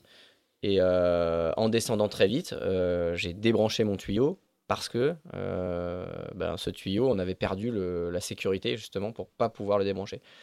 Les Sherpas m'ont dit, non, mais c'est bon, ça le fait, pas de problème. Bon, sauf qu'il s'est débranché à plusieurs reprises, mais je m'en étais aperçu. Là, je m'en suis pas aperçu parce que pris dans ma descente, euh, donc du coup, tu, génères un effort euh, important, ton rythme cardiaque il augmente, et là, bah, tu es en besoin d'oxygène euh, un peu plus important, donc tu commences à souffler et à te dire que ah bah, vivement qu'on arrive en bas parce que là, je me fatigue quoi. Et en fait, en bas, c'est encore pire parce que du coup, bah, t'arrives pas à récupérer ce- cet oxygène que t'as pas puisque le tuyau est débranché. Et donc, je suis obligé de m'asseoir parce que je sens que j'ai des fourmis partout dans les, dans les jambes, dans les, dans, les, dans les mains, et que mon cerveau, euh, ça commence à flotter et je vois un peu flou. Et, euh, et je sens que j'ai des pensées qui sont pas claires, quoi. Et du coup, j'arrive proche des gens qui voulaient s'engager pour monter et je leur demande s'il y a encore de la pression dans ma bouteille. Et ils me disent euh, zéro, quoi. Parce qu'en fait, ben, le tuyau est débranché, donc euh, le débit sort et donc le manomètre, il mesure rien du tout, quoi. Il n'y a pas de résistance, donc c'est zéro. Et je me dis, ah ouais, et là, je sais pas quoi faire, je suis perdu, je regarde en haut, je vois mon Sherpa qui est tout là-haut, mais le ressaut, faut quand même le descendre. Qui a un 10 minutes, quoi, on va dire, un quart d'heure. Et un Sherpa qui est derrière la personne à qui j'ai demandé s'il y avait de la pression dans ma bouteille voit que mon tuyau est débranché, parce que je m'agite un peu, et donc mon tuyau bouge, et euh, il me le rebranche, et là, pouah, grosse bouffée euh, d'ox, et, euh, et je, je récupère tranquillement mes esprits, mais, mais du coup, je suis quand même assez fatigué de, de cet événement, et ma bouteille est quasi vide, quoi. Et on n'a pas de bouteille de rechange avant euh, ben, la fin de tout ce ressaut là, euh, puisqu'on a déposé les bouteilles en- en- un peu plus bas pour pas les, les monter euh, inutilement au sommet.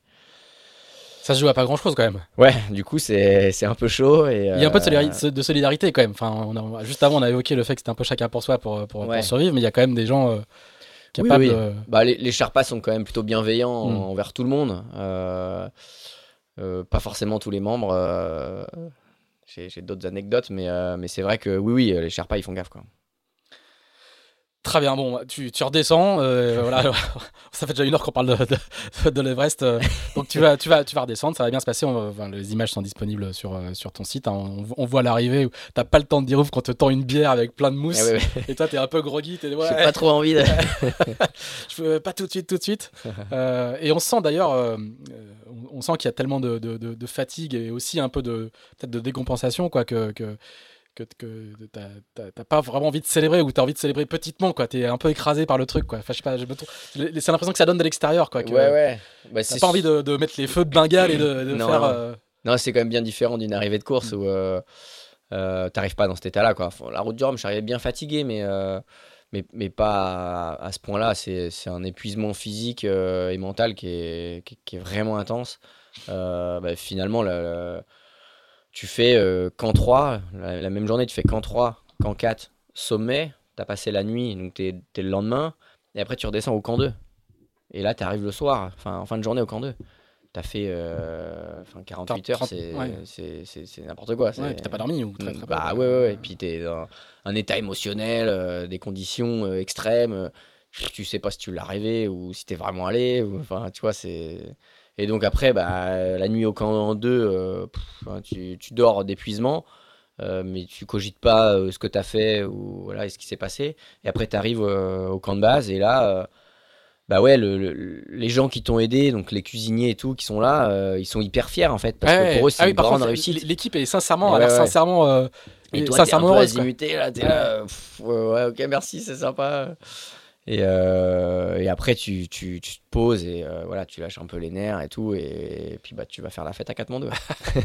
Et cinq jours après, t'es de retour en France. Quoi. Le- Et ouais, ouais, la Paris, désacclimatation est, est- est beaucoup plus rapide. Quoi. euh, et ouais, c'est clair. ouais. Bah, arriver à Paris avec, euh, ouais, les, bah, c'est chouette, hein, les partenaires et tout. Qui, euh, Et mine de rien, c'est c'est un projet qui, bah, pour moi, c'était très intense et, euh, et ça voulait dire beaucoup parce que c'était euh, énormément de préparation physique, mentale et un engagement euh, important. Peut-être pour les partenaires beaucoup moins l'Everest parce que bon voilà ils sont engagés dans un projet voile bon bah c'est son projet on l'accompagne mais c'est chouette mais bon et en fait ils mesurent ils, me- ils mesurent vraiment quand j'y suis et quand ils voient bah, ce qu'on est en train de faire quoi Hmm. parce qu'ils sont pas du milieu, ils connaissent pas, ils savent pas comment ça se passe. On a essayé de les initier, mais c'est dur. Et, euh, et, et- et ils sont tous présents à, à- à l'arrivée euh, de l'avion parce que bah, Ah oui. ouais, ils se disent euh, ah ouais quand même c'est un truc de dingue ce qui s'est passé quoi. Bon, alors, on va faire notre flashback. c'est- le- le- ce podcast est un peu particulier parce que le- le- on fait rarement une introduction au mais- Cédroc, mais, mais bon, c'est vraiment hyper intéressant. Euh, on va faire un flashback 36 ans, pas encore 37, mais 36 Ouais. ans euh, en arrière, du côté de Saint-Malo où tu où, où où où t'es né, et on va parler bateau. Euh, donc du coup, faut qu'on ratterrisse aussi un petit peu. Euh, comment comment le, je- le, le- le jeune Sorel se, se, se, se connecte avant de se connecter beaucoup plus tard à la montagne?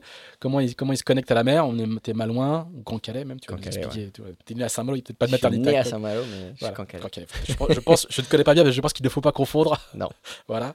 Euh, comment est-ce que quand on est un jeune Grand Calais, c'est normal de faire du bateau ou, euh, ou est-ce qu'il y a une, il y a une histoire particulière sur le- l'attraction maritime? Eh ben pas plus que ça. euh, mes parents naviguent pas. euh, mon père a un tout petit euh, semi-rigide euh, qui, avec lequel il nous emmène euh, pêcher dans la vieille rivière euh, qui est euh, ben, proche de- du point de départ de la route du Rhum. Euh, en revanche, il aime ça. Il nous emmène euh, voir les bateaux euh, à Saint-Malo quand il y a la route du Rhum. Ça, ça oui.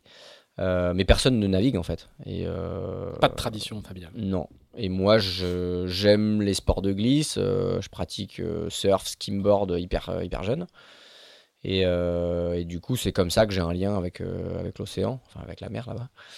Et, et du coup, je découvre aussi la voile à 8 ans par, parce que je suis à l'école à Cancale et qu'on fait une, une découverte du milieu maritime, école de voile quoi en gros, et qu'on pratique plein de sports à l'école de voile. Et, euh, et derrière, euh, ben, je me dis, tiens, je vais m'inscrire. Je fais un peu tous les sports quand je suis gamin, donc euh, le foot, le handball, enfin, je fais un peu, un peu tout. Et là, je me dis, bah, tiens, je vais faire de la voile. Et, et donc, il y a une section compétition, et à 9 ans, je fais de la compète. Tout de je- ouais. Tout de suite. Bah ouais, ouais, je fais de l'optimiste et puis on est on est quatre. Enfin c'est un tout petit club et du coup bah, l'hiver on bosse sur les bateaux et tout. Alors, il y, a il y a un petit côté euh, manuel aussi, c'est que on est on est euh, on aide le club à entretenir un peu à droite à gauche. Et, euh, et ça me plaît en fait, tout gamin d'aller bidouiller, bricoler et, et je découvre ce milieu comme ça quoi. Et, et, euh, ouais, et avec une dimension compétition euh, qui, qui, est, qui, qui est instantanée, quoi. Ah ouais, ouais, ouais, ouais, ouais. Mais c'est ce qui m'avait plu déjà, euh, puisqu'on on- quand on fait la découverte avec l'école, on fait une espèce de petite régate entre, entre deux bouées. Et, euh, et du coup, euh, ben, je suis fier de- d'être devant les collègues euh, qui comprennent rien à la voile, on peut pas aller face au vent, je comprends pas comment ça marche. Et, et donc du coup, il y a déjà cet, cet esprit compétition. Et, voilà, et en fait, je faisais de la compétition dans les autres sports. Ah oui, voilà, c'est ça. C'est plutôt euh, la compétition en général et euh, voilà. il y en a dans la voile, quoi. C'est ça. Euh, ok, et, et, et tu, vas, tu vas poursuivre, tu vas faire, une, tu vas faire un peu de voile légère ou tu- Ouais, ouais, ouais. euh, au petit, j'ai fait du topper, euh, du 4. euh, Après, on reste dans le club local, donc on va naviguer à Saint-Malo, on fait des petits déplacements, mais je rentre pas dans une section sport études. Il n'y a, pas de filière, il n'y a, pas de, a pas de projet global de. Non, non, pas vraiment. Et je m'amuse comme ça et je réfléchis pas à autre chose. Et, euh, et peu de temps après, mon père achète un tout petit bateau, euh, un Joet 26. Et, mhm. euh, et, donc, du coup, ben, tous les 15 jours quasiment, on est sur les îles anglo-normandes, Jersey, Guernesey. On part de Saint-Malo et on va passer le week-end et on revient. quoi. Et, et, ça, ça me fait découvrir ben, la voile un peu plus au large. quoi. Et, j'aime beaucoup être avec mon père euh, sur un bateau et naviguer, et puis euh, ben, la météo qui change, enfin voir autre chose que euh, juste naviguer dans un, dans un, dans un, sur un petit plan d'eau. Quoi. Là, c'est de la croisière, il n'y a pas de course Non, non, il n'y a pas du tout de course, c'est que de la croisière, et puis bah, il change de bateau, et, et du coup, on, on, participe avec lui à des, petites, des petites. Enfin, on a fait encore un SNSM avec lui, je crois, sur un, sur un Bavaria 38. et c'était à l'époque le Saint-Nazaire-Saint-Malo. Donc on arrivait à la maison. Tour de Bretagne qui était magique quoi. Donc on avait déjà les, gros bateaux, il y avait des IMOCA je crois à l'époque, euh, des Multi 50 peut-être bien ou des Orma. Donc on voyait les bateaux de, la route du Rhum euh, à côté de nous, hein. j'étais fier. Euh, et, là il y a déjà une petite graine qui t'emmène qui te, qui t'emmène vers d'autres horizons de la voile ou, ou c'est une pratique de loisir comme une autre, entre guillemets. Ouais, bah alors je découvre du coup euh, l'IRC euh, par des copains et euh, alors je sais plus trop en quelle année, mais en gros je, commence à faire de l'IRC euh, sur différents bateaux et lors de mes études à, à l'UT de Saint-Nazaire et après à Lorient, à Lorient je, je suis sur un bateau qui fait 6 mètres 07. Euh, je ne me rappelle plus du, nom de famille, il s'appelle Jérôme, un gars d'ici qui, qui, construit son bateau dans, sa chambre étudiante et, euh, en fait il, prend les dimensions par rapport à la diagonale de sa fenêtre euh, parce qu'il le fait dans, la chambre et du coup il va falloir le sortir à un moment donné. Et, ce bateau, en fait, on lui refait tout, quoi. C'est-à-dire qu'on change le mât, les voiles, on lui met des questions. C'est un bateau en contreplaqué. Euh, et on fait, on fait tous les entraînements d'hiver à Lorient. Et Parce que tu fais une école d'ingénieur ici, c'est ça Je fais hein une école ah, d'ingénieur ici, ouais. Et du coup, euh, bah, c'est chouette parce que le bateau il évolue tous les ans. Euh, alors à chaque fois, on, le rating est de plus en plus cata, mais, mais du coup, on, on, on, apprend plein de choses sur, sur ce petit bateau et, et on vit des moments hyper chouettes. Donc ouais, pas mal d'IRC. Et puis j'arrive là en 2008 où je rencontre euh, Pascal Quintin euh, parce que la boîte de mon père le sponsorise sur une Québec Saint-Malo. Il ah, faut que tu expliques un peu qui est Pascal Quintin. Pascal Quintin, c'est un skipper, euh, comment ça Personne connaît Pascal Quintin. mais il faut, que tu te présentes avec, tes mots. C'est un, personnage. Un, skipper costarmoricain, donc de mm. Saint-Brieuc. qui a toujours construit ses bateaux en fait. il a d'abord construit un, un kata, puis un trimaran multi 50 en carbone euh, dans, le, dans le jardin de son chantier. et euh, avec une bande de potes et euh, c'est juste incroyable parce que il, a réussi à faire plusieurs routes du Rhum des Jacques Vabre et, toujours entouré de copains et, et, avec très peu de moyens et, donc moi je vais naviguer avec eux parce que bah, mon père les connaît et dans le truc et je suis un peu grouillot euh, à aller porter les parbattes quoi. Et euh, puis voilà, je vais, je vais naviguer avec eux plusieurs années et puis on va faire euh, différentes courses ensemble. Quoi. Et, là, c'est ta découverte de la compétition, même, même, si Pascal est un, amateur très éclairé et qu'il a une longue expérience, ça, c'est, c'est, ton, c'est le début de ton, ton, ta découverte de la compétition. Il y a des, il y a des, vous faites tout le circuit alors qui s'appelle Multi 50. À l'époque, les Multi 50 n'ont pas séparé les vintage des, des, des, nouveaux, mais il y a, y, a, y, a, y a, un beau circuit. Quoi. Ouais, ouais, il y a un beau circuit. Puis je découvre euh, bah, le milieu de la course au large, euh, que je regardais de loin et que je trouvais chouette. Et, et, je découvre, alors moi je suis, je suis euh, dans mon, ma formation d'ingénieur, puis à travailler, et, et, je découvre vraiment ce que c'est de la course au large. Donc de la gestion de projet, et puis ben, d'aller naviguer et, se faire plaisir sur l'eau aussi. quoi. Euh, mais avec tout ce que ça comporte, euh, des partenaires, euh, représenter les partenaires. Et, en fait, je me dis, putain, mais c'est génial, c'est ce que je veux faire. C'est à ce moment-là que tu as, le, que, que as le, ben ouais. le switch en te disant. Parce que je vois Pascal qui, qui fait par lui-même, avec peu de moyens, et, euh, et, et, donc, il y a, lui, il est très branché sur l'aspect plutôt technique euh, de fabriquer son bateau. Euh, mais pour ça, il faut des moyens, donc il faut des partenaires. Et je me dis, alors moi, je suis incapable de construire un bateau. Par contre, toute la partie gestion de projet, tout ça, je pense que je dois pouvoir m'en sortir. donc, si je prends des bons mecs qui vont me préparer mon bateau, normalement, enfin, on a les ingrédients de la recette, quoi la dimension entrepreneuriale de la course au large t'intéresse tout de suite quoi. Ben ouais, ouais, ouais, parce que ça ressemble à ce que, ce que je suis en train de faire. Moi, je suis en train de gérer des, des, chantiers avec euh, ben, des mecs qui construisent. Pas moi qui vont. T'es ingénieur en génie civil. Hein, c'est ça, donc euh, des projets de, de, gros ouvrages en béton, euh, surtout liés aux travaux maritimes, mais par exemple sur Paris, on faisait ben, des, des, ponts, les pieds dans l'eau, enfin plein d'ouvrages en béton mais c'est pas moi qui construis, euh, c'est moi qui réunis des équipes pour construire, qui gère les, projets, les projets de A à Z. Euh, mais je voyais, je voyais la course large comme ça, quoi. C'est-à-dire que c'est pas moi qui vais faire le bateau, qui vais l'entretenir. Je vais pouvoir les aider. Euh, je comprends tout comment ça fonctionne. En, revanche, je suis, je suis pas le meilleur des, des, des manuels, quoi. Et, et, du coup, bah ouais, je découvre ça et je me dis, il y a un truc à faire. Mais tu travailles, tu déjà, es, es déjà dans une carrière de Ouais, ouais, je pense à un projet dans le. Dans le t'es, déjà dans la vraie vie, quoi. Ouais, c'est ça, ouais. Je travaille et, euh, et, et, du coup, en, en 2010, je suis au Québec euh, et, et, là, je rate l'édition de la Route du Rhum. Euh, donc quasiment la seule que je puisse me rappeler, on va dire, euh, parce que sinon, euh, t'es trop jeune. Je suis trop jeune. Et, et en mais, fait, t'as, as un projet dans, dans, la tête qui est clair. Mais, le plan, c'est faire la mini transat, faire la solitaire. Toi, t'as un projet. T'es, es quand calais, donc c'est la route du Rhum. Ouais. Alors c'est la route du Rhum parce que je vois Pascal, lui, il vend la route du Rhum. Il arrive à vendre la route du Rhum, et donc je me mets aussi ça dans la tête, c'est que c'est probablement la, la course la plus facile à vendre et un, sponsor du moins. Et, du coup, euh, bah, je me dis, euh, euh, c'est dommage. En 2010, j'aurais pu vivre de l'intérieur la route du Rhum parce que lui, avec les connexions qu'il a, j'aurais pu le vivre autrement. Et là, je suis au Québec, je vais regarder ça sur, sur mon ordi, quoi.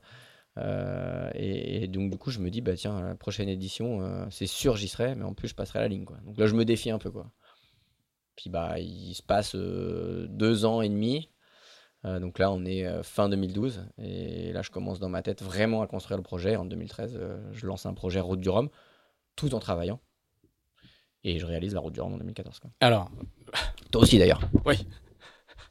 Effectivement, on est, on est même dans le, on, a on a le même routeur météo au départ, on a fait le même, le même briefing météo, je me souviens.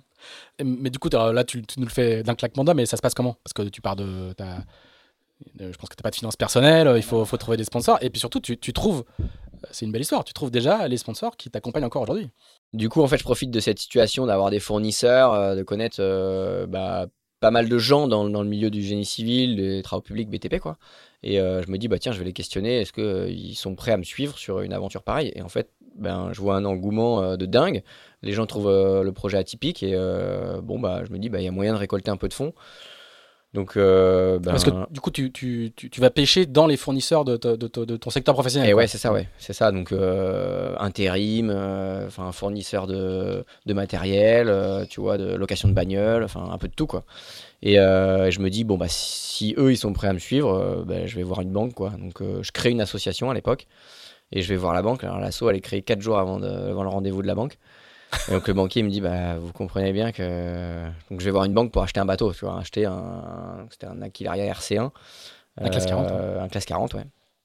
Euh, pas très cher mais il fallait que j'emprunte euh, j'ai plus 100 000 euros quoi. Il me dit mais vous comprenez bien qu'on va pas prêter 100 000 euros à une association qui a été créée à 4 jours dont euh, on comprend pas vraiment. C'est votre père qui est président, votre frère qui est trésorier. C'est exactement ça, quoi. Et votre mère qui est vice-présidente.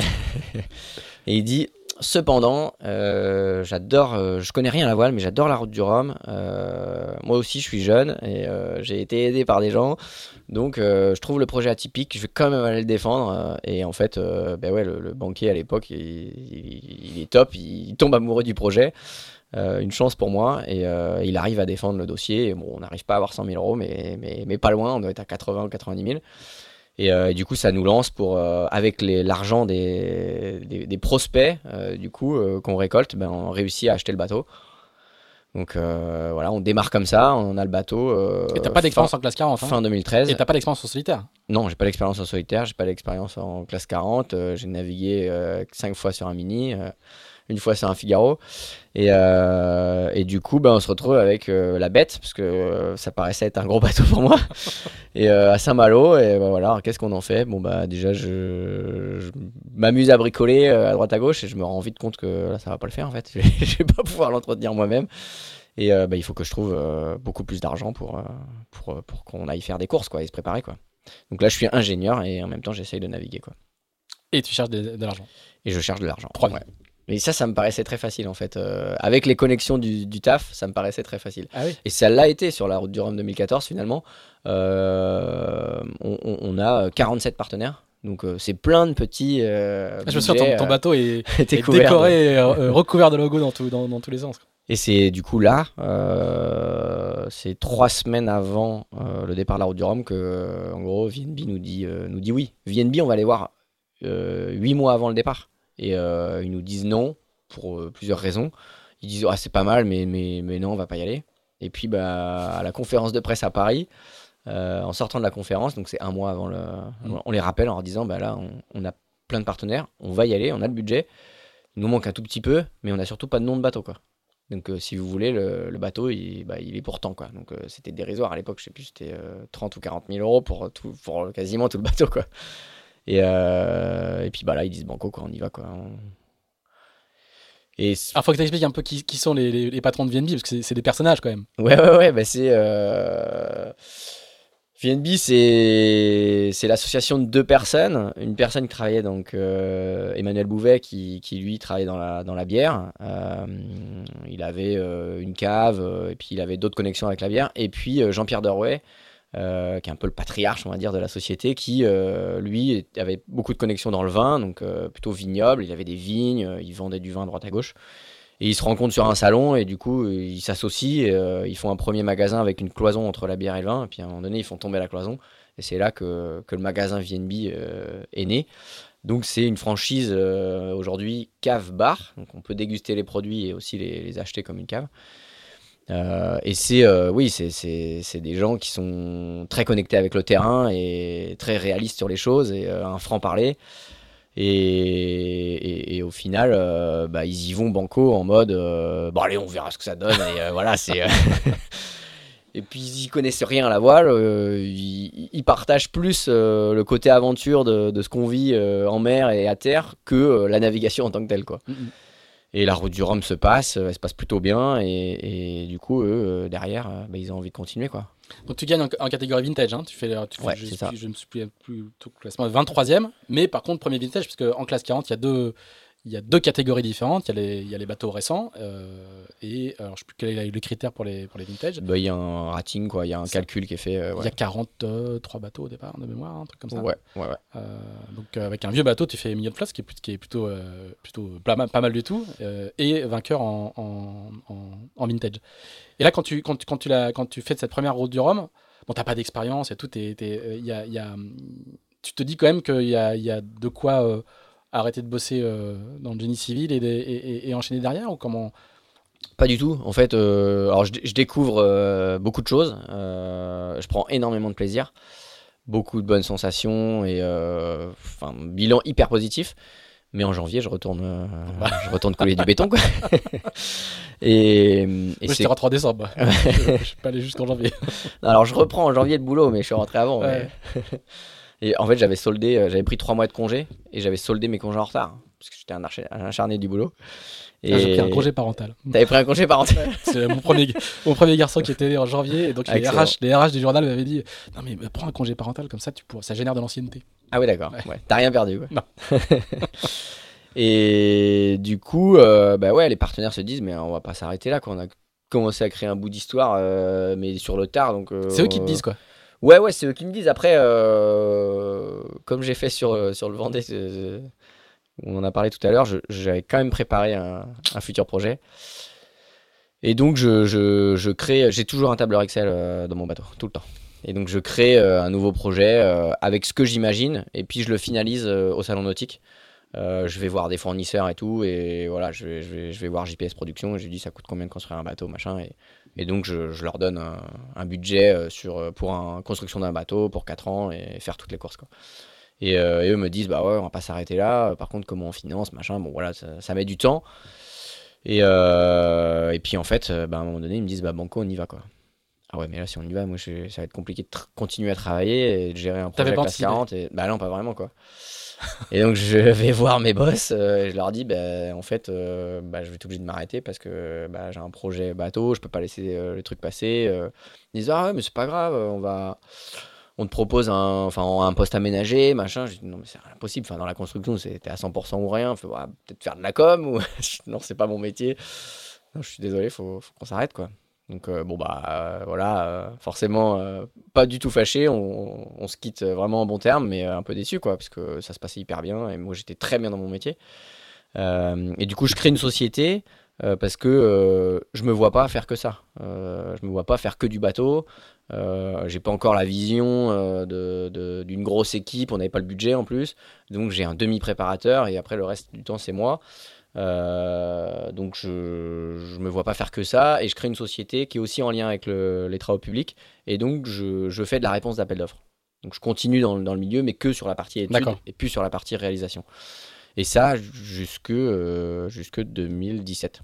D'accord. Donc, euh, je crée transition, quoi. C'est ça. Et donc là, on construit le, le, classe 40. Euh, donc c'est un Mac 40.3. production, le Mac 40.3, donc qui est une nouvelle génération de, de et Mac. Et t'as le premier de la nouvelle génération. Et on a le premier, ouais, c'est ça. Donc on fait construire le moule. Et, et ça cartonne.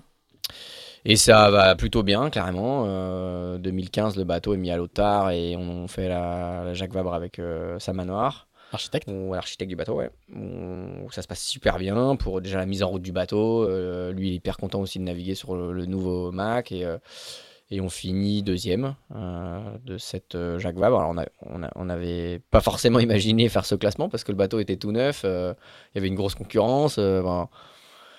et bref, du coup, on finit deuxième, ce qui nous met un peu la pression pour la suite du programme quand même. et comment comment t'as T'as monté ton niveau aussi vite entre, entre 23e. Alors, il y a le bateau, évidemment, bien sûr qu'il y a le bateau, mais quand même. Euh, toi, toi, as, toi, à titre perso, tu as un déclic en termes de, en termes de perf et de, et de perception, de manière de naviguer as, as... Ouais, mais j'apprends au Parce que dans ton parcours, c'est ça, ça, ça, qui est hyper intéressant. C'est que euh, quand tu fais du multi 50 ou quand tu fais de l'IRC, euh, c'est une chose de, de, de faire des, des, belles perfs. Et, mais là, on est dans un monde qui est celui de la, la course open au large. Et, et, toi, mais tout de suite, ça, ça, ça match bien. quoi déjà, c'est un milieu dans lequel je suis à l'aise. Euh, on va dire plus c'est dur et, et plus je m'en sors. On vient d'en parler pendant une heure. et du coup, euh, ben, j'apprends aux côtés des gens euh, qui sont très compétents et avec qui je m'entoure. quoi. Et, et puis, bah, ouais, j'aime ce milieu-là et j'aime apprendre et, et, je travaille beaucoup quand même. Euh, je travaille beaucoup, la météo, j'y connaissais rien, enfin la, stratégie encore moins, euh, enfin du moins au large. Euh, et donc, bah, je bosse pas mal aussi avec l'Orient Grand Large, où je fais beaucoup de sessions. et c'est comme ça que j'apprends, quoi. C'est vraiment sur le tas. Je crois que c'est un, un, trait de famille. Pourquoi tu dis ça Parce que mon frère est prof de sport et c'est mon team manager, quoi. Il, il connaît rien à la voile. et il fait ma com aussi. Très bien. Donc, y a pas, rien n'est impossible chez, chez, chez, chez, les Sorel. Euh, du coup, ouais, le départ, est, départ, départ Tony Truant, et du coup, tu es, assez attendu sur l'année suivante. Ouais. C'est un peu moins funky l'année suivante. Ouais, c'est carrément moins funky. Euh, alors déjà, je, je, subis une opération euh, physique sur moi où on lève des vaisseaux sur, sur le torse en gros et on m'ouvre euh, entre, euh, entre le dessous du bras droite et, euh, l'aine. Quoi. Sympa. Il est en train de montrer, hein, vous voyez pas, c'est un micro, mais il est en train de montrer. on lui ouvre la moitié, de, la moitié du torse. Bon, je peux dire, je peux dire que c'est une cicatrice quand je suis allé surfer à Hawaï, mais ça marche pas trop. Et, et du coup, bah, ça me prend beaucoup de temps de rééduque et je me mets une grosse mission avec un staff médical pour être au départ de The Transat. Euh, et, là, du coup, on est surmotivé, on a fait un super chantier. Euh, moi, je fais une grosse rééduque. Sportivement, je suis à toc, mais j'ai encore une gêne. Et, euh, du coup, on prend le départ de The Transat. Et au bout de 48 heures, enfin, j'ai un cargo qui me percute en gros. Et, euh, et là, euh, bah, euh, un peu sonné, euh, je, je pense pouvoir réparer et je rentre et JPS me dit mais tu craques, là, c'est impossible, il y a trop de taf. Ah oui, le bateau est. Bah, il y, a trop, quoi. il y a trop de dégâts. Enfin, Mm. si tu vas repartir une semaine après les autres, euh, enfin, tu vois, c'est. Est-ce que ça vaut le coup, quoi?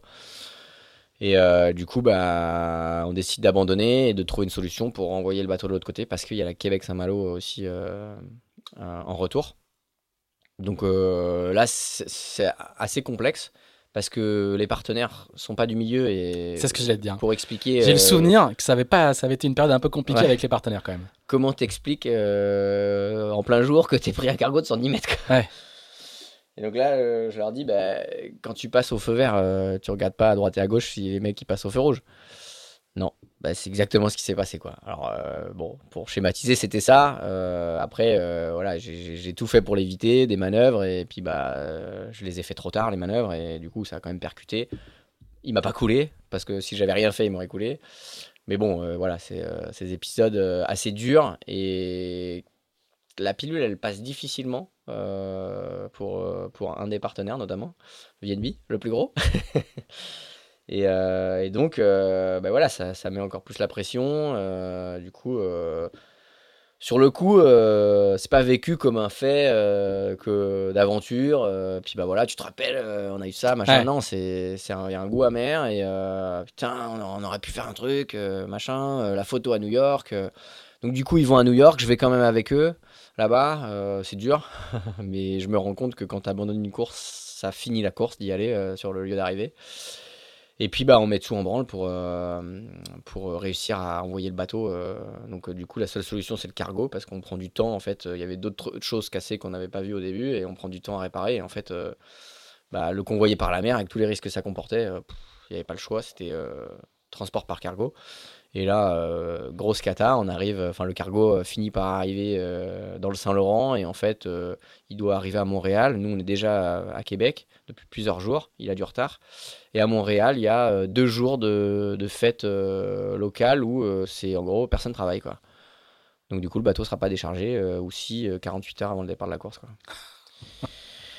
Du coup, ça fait un mois qu'on n'a pas vu le bateau, euh, et donc du coup, on leur dit, mais on peut peut-être le décharger ailleurs. Bah oui, ça c'est possible. Donc ils s'arrêtent euh, dans le sud du Saint-Laurent, à Matane, euh, pays de la crevette.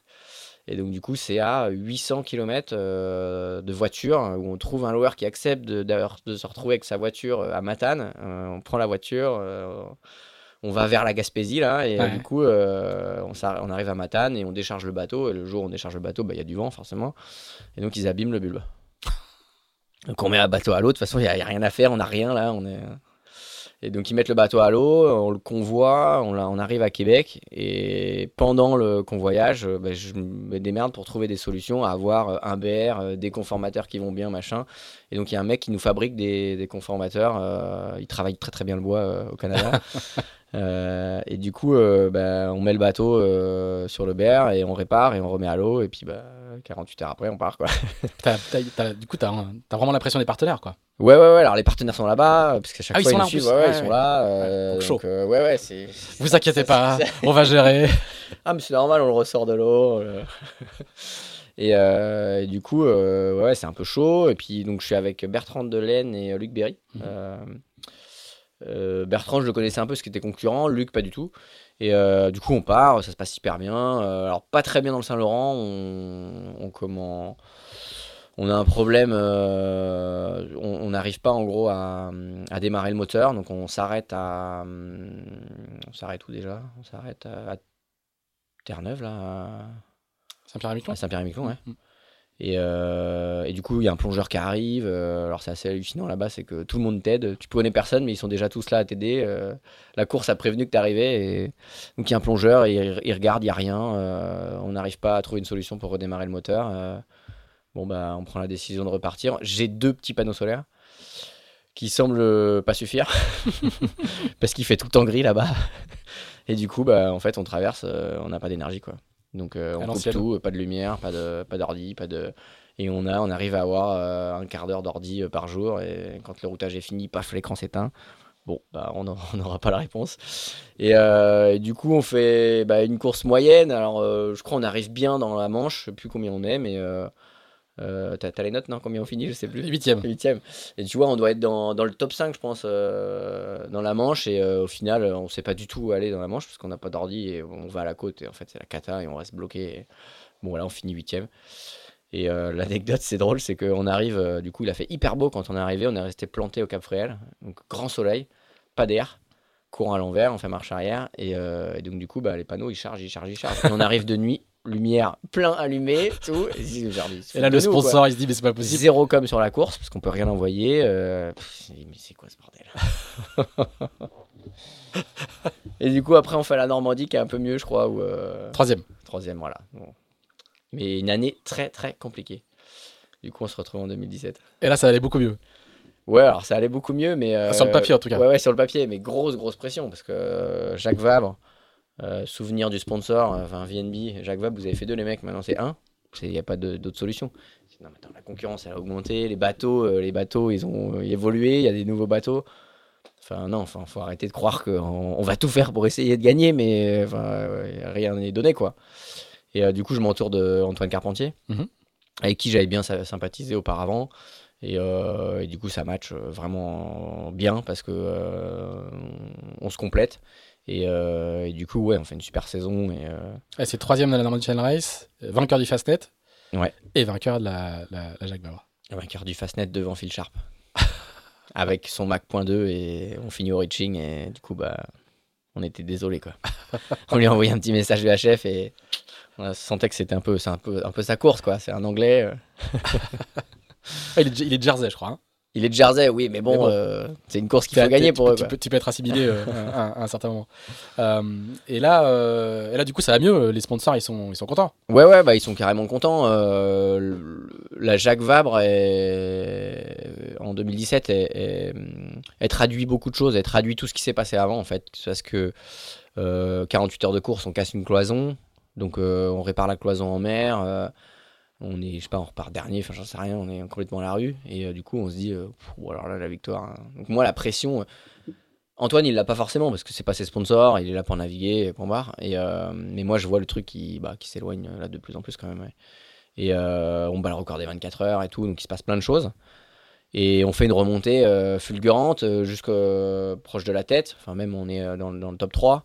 Et, euh, et du coup, les sponsors sont hyper contents de ce qui se passe. euh, ça communique bien et tout. Et du coup, ils sont très très contents. Et ils finissent par nous dire, euh, les gars, c'est déjà gagné quoi. Enfin, nous, ce qu'on attendait, c'est- déjà passé. Donc le Et reste. Ça, c'est en cours de course que vous dites ça? Ouais, c'est. Peut-être que je Ah, La laisse. pression, Ouais. quand on parle de pression, elle, elle- est vraiment littérale. Quoi. C'est-à-dire Ah bah, échange avec toi. Ah ouais, ouais, il m'envoie un mail du bord, enfin à, à- bord, je reçois le mail et- et c'est d'ailleurs le mail qui me débloque parce que je suis incapable euh, de trouver le sommeil sur les, dernières, les derniers jours de course parce que je me dis putain mais maintenant qu'on est là, euh, on est proche de, cette victoire que eux ils veulent quoi. Moi aussi je la veux mais euh, et, du coup j'arrive pas à trouver le sommeil. Antoine, je vois bien que tu vois il y a un truc qui se crée que moi je suis un peu tendu. Et, et ce mail me débloque complètement parce que, ben, ok, si on a déjà fait le job, maintenant on va pouvoir tenter des trucs et peut-être faire des trucs qui vont pas faire, enfin, faire qu'on va pas gagner. Mais en tout cas, on, va, on est libre de, de faire des choses, quoi. Et, et pas coincé là dans cette situation à se dire merde, si on fait ça, on va peut-être pas. Et finalement, on tente un coup à la côte et ça passe et, euh, et on finit à 17 minutes euh, après 17 jours euh, de, de Aina. devant, devant, il y en a. Devant Aina, ouais, Mm. ouais, pardon. Et, euh, Qui l'ont un peu mauvaise hein, de mémoire hein, sur le coup. Ouais, hein, ouais, ouais. Ils ont du mal à digérer. Hein. Ouais, c'était un peu compliqué l'arrivée. Euh. Et, euh, et du coup, euh, bah ouais, là, là on, on marque des gros points pour le sponsor, pour nous aussi. On est, on est fiers de ce qu'on a fait. Et, euh, et euh, ouais, ça traduit bien un peu tout ce qui s'est passé. euh. et là, après, on revoit le, le, le- le fait de mer où je me prends un cargo comme ben, ça fait partie de l'histoire. Ça, nous a, là, ça nous a maintenant, construit. Il faut, il faut des très bas pour faire des très hauts. C'est hyper intéressant de, de- Je pense que les gens qui nous écoutent n'imaginent pas forcément que les relations avec les sponsors, elles peuvent être comme ça aussi. Quoi, hein. Et ouais, C'est ouais. pas- et, euh, bon, après, je pense qu'ils sont probablement un peu atypiques dans leur, euh, dans, le- dans leur, dans leur franchise et dans leur, le côté très direct et cette pression qu'ils mettent. euh, euh, c'est le- Dans peu- les verres c'est un peu leur style. Quoi. Oui, oui, non. Mais c'est sûr que, en fait, on a une relation. euh, c'est- c'est c'est presque la famille, quoi. C'est Mhm. et euh, c'est même fusionnel. euh, et et c'est vrai que ils aiment gagner. eux, dans leur métier, ils ont toujours gagné pour l'instant. Et, je, leur souhaite d'y arriver encore longtemps. Et c'est vrai que bah, dans tout ce qu'ils investissent, ils, voilà, ils ont ce souhait-là. Euh, ça arrive pas tout le temps, hein, mais, euh, mais, mais en tout cas, euh, de faire du, mieux qu'on peut et de la, plus belle des manières. C'est la, victoire dans, dans la Jacques Vabre qui te permet de leur proposer un, un projet IMOCA derrière? Ouais, je sais pas si on peut, on peut tout dire, mais effectivement, la, on va dire le, projet Vendée Globe, il, il est né là-bas. Il est né au Brésil, euh, sur les, les, marches d'un hôtel. Bon, je vais quand même tout vous dire. Les marches d'un hôtel, euh, après une, une, soirée atypique comme ils aiment bien faire, c'est-à-dire qu'ils trouvent un, espèce de boui-boui euh, dans, dans, un, dans, le fin fond du village où on est, euh, pas du tout un restaurant 4 étoiles, euh, avec des chaises en plastique, et, euh, et on fait une, une fête assez sympa, mais dans un endroit très atypique. Là, on était au bord de la 4 voies, par exemple. Limite dans une station de service. Et, et du coup, on, on rejoint l'hôtel, et sur les marches de l'hôtel, on a une, une, bouteille de rhum. d'un romier qui travaille avec eux, notamment Brésil, Argentine. Et euh, du coup, bon, bah, on déguste euh, ce, bon rhum et, euh, et, on se met à parler de, bah, de la suite parce que là, il reste plus qu'un an en fait, il reste la route du rhum et après, bah, qu'est-ce qu'on fait? Et on parle de, bah, de, de Vendée Globe et, et, eux voient que bah, je progresse, j'aime la compétition, les nouveaux bateaux et, me voient en IMOCA avec un bateau neuf. Donc un investissement euh, qu'ils peuvent pas assumer quoi. Et je leur dis non mais pas du tout. Moi j'ai gravi les échelons euh, tranquillement, enfin tranquillement, euh, du moins un ancien bateau et, un, bateau neuf. Mais là je, suis incapable de prendre un projet en main déjà à terre d'un IMOCA neuf et encore moins d'une machine où j'ai jamais mis les pieds dessus quoi. Et puis là, ils me disent Ah bon, d'accord, tu serais prêt à faire un Vendée euh, pour, pour le, tenter de le finir et, euh, et pas un, projet gagnant. Quoi. Et, toi, le, un projet Vendée, ça, ça, ça, ça c'est une, une, évolution logique? C'est dans ta tête depuis un petit bout de temps euh? Pas depuis un petit bout de temps. Je pose la question systématiquement aux invités de ce podcast parce que on a l'impression que c'est automatique. que quand on fait du bateau, il y a un moment, il faut faire le Vendée Globe. Mais, mais c'est pas forcément le cas. Non, non, non, pas du tout. Euh, ça mûrit tranquillement, mais je suis pas là à me dire que je vais le faire juste derrière 2018 parce que je me disais, bah tiens, qu'est-ce qu'on fait? On garde le bateau, on en construit un autre, euh, parce qu'il y avait déjà des nouveaux bateaux, ça s'accélérait déjà en classe 40. Et, euh, et je suis pas euh, déjà projeté dans ma tête vers de l'IMOCA, quoi. Et euh, en revanche, je sens que eux, euh, ben, ils se disent là, on aura tout fait quoi. Toutes les courses, euh, en gros, sauf celle qu'on peut pas faire, c'est le, Vendée Globe parce qu'il faut changer de catégorie quoi. Et un des deux, notamment Jean-Pierre Dorouet, il a toujours lu l'actualité du Vendée Globe sans forcément suivre la voile. Et donc, ça le faisait rêver de, de voir, enfin, s'inscrire lui et sa société sur cette course. Donc, je me suis mis à rêver avec eux quoi. Donc c'est un an avant la Route du Rhum. Et, à la Route du Rhum 2018, il y a une conférence de presse, dans euh, une, petite, salle sur le sillon où je, où je viens, et où, vous annoncez le rachat du. Alors c'est l'ancien bateau de Thomas Ruyant, qui est l'ancien bateau, qui est l'ancien groupe Bell, qui, qui, a, qui, a, eu, qui a une, une, longue vie, euh, qui, a été, euh, qui a été très abîmé sur le Vendée Globe, le Vendée Globe précédent. et c'est là que vous annoncez le, le rachat de ce, ce, bateau-là. Donc là, tu fais, tu fais, ça en parallèle de la préparation de la Route du Rhum, quoi. Ouais, c'est ça. Alors, c'est euh, en gros l'hiver de 2017-2018. Euh, je commence vraiment à me dire bon, bah, c'est quoi l'IMOCA là? Comment on fait, comment on fait maintenant? Et, euh, et, du coup, eux, ils sont, ils souhaitent pas acheter le bateau. donc, il faut que je trouve un investisseur. ils souhaitent financer au début 50% du projet. Euh, et puis il a fallu qu'on trouve un copartenaire. C'est pour ça que la Mayenne est arrivée. Mais il faut trouver un investisseur. Quoi. Et euh, donc je presque trouve un investisseur. Je dis presque parce que bah, en fait il nous lâche le jour de l'ouverture du village de la Route du Rhum. Ou cinq jours après on annonce qu'on part sur le projet. Quoi. Et donc euh, voilà, c'est un un peu compliqué, c'est que t'es pas par ailleurs, tu prends le départ d'une route du Rhum, oui, oui, c'est ça un projet en soi, quoi. Hein. Je suis en plein village, euh, il faut euh, gérer toute la com. On est à Saint-Malo, on est à la maison, euh, on a une salle à 200 mètres du village où on reçoit des gens midi et soir. Enfin, il y a un gros gros taf. Il faut trouver un investisseur qui, qui va acheter un IMOCA. Et donc je reconnecte à mon ancien métier et un ami aujourd'hui qui, euh, qui avait vendu sa société et qui, voilà, qui m'avait dit si jamais tu as besoin euh, un jour, tu me dis voilà, euh, je, serais ravi de faire un projet avec toi. Quoi. Et mal, ouais, ouais, c'est chouette, mais après, voilà, c'est quelqu'un que tu connais, t'as pas forcément envie de tout, mélanger, mélanger, ouais. et Mm, mm. voilà. Et, et puis au final, euh, ouais, voilà, c'était beaucoup mieux comme ça. Et, et puis il me dit, bah carrément, Banco, euh, je prends contact avec avec le c'était Marcus euh, à l'époque qui s'occupait de, ouais, qui s'occupait de vendre le bateau, et, euh, et ça se fait en, en très peu de temps, et voilà, on, on retrouve un investisseur en, en 48 heures, quoi. Toujours en préparant la route du Rhum. C'est ça. Euh, alors la route du Rhum, elle, elle, euh, tu, tu vas, tu vas démater? Ouais, je démate à la route du Rhum. Donc là, j'y allais pour gagner, clairement. Voilà. Euh, C'est up, down, up, down. Ouais. Et comment ils réagissent chez, chez VNB Euh, c'est dur, c'est dur parce que c'est un séminaire VNB. euh, Il y a euh, 140 personnes qui m'attendent euh, là-bas. Et, euh, j'ai la chance dans mon projet d'avoir euh, euh, un entrepreneur mayennais qui connaît le milieu de la voile, euh, qui a été sponsor avec ses palumiques de Fred Dutil. Et qui est un peu le, référent voile, il s'appelle Erwan Quatanea, euh, une société de, construction de tuyauterie, Sodistra. Et, euh, et du coup, euh, c'est un peu le référent voile mayennais, on va dire, qui, euh, bah, qui explique comment ça se passe et pourquoi, et, que, ça, c'est pas grave. Et, que, voilà, et, du coup, bah, hum, il explique que on avait le souhait de gagner, euh, c'était le souhait de tout le monde, et, que bah, j'ai investi euh, dans une météo compliquée, euh, sur une route qui était censée payer derrière, sauf que le mât est tombé. Et donc ça m'aide clairement à, à leur faire comprendre que bah voilà c'est les jeux aussi c'est un sport mécanique et que donc progressivement ils s'améliorent dans la compréhension de ce qui se passe sur un bateau. Mais mais il y a un go-between, quoi, enfin un intermédiaire qui permet de ouais qui, faire qui m'aide Par toi, t'es en mer. c'est ça. Et surtout on a C'est une bonne déjà leçon, ça. ouais, ouais, surtout on a déjà lancé le Le projet. le, projet Vendée Globe. Donc ça s'arrête pas comme ça et euh, ça aurait été dramatique en fait. Je vends pas le projet Vendée Globe avant de partir. C'est pas la même histoire je pense Ah oui. Ben ouais, parce que euh, bon bah c'est bon, euh, un coup sur deux, euh, on est au tapis. euh, je sais pas, je, je sais pas comment ils auraient Mm. réagi, je sais pas. euh, Non, mais c'est le. C'est une, règle d'or, hein. toujours signer la saison suivante avant la dernière Eh ouais, course de ouais, l'année. hein. ouais. C'est le, Sauf peut-être sur les Vendées, mais souvent sur toutes les autres courses, c'est essayer de Ben ouais, hein. c'est la, règle de base, mais elle est pas si simple à faire quand Non. même. En septembre, faut commencer à en parler en septembre pour l'année d'après. Ouais, c'est ça. Euh, alors comment ça se passe le, le- la- le- le- le- la- l'atte- l'atterrissage en IMOCA Parce que là aussi, il y a un petit, un petit changement de...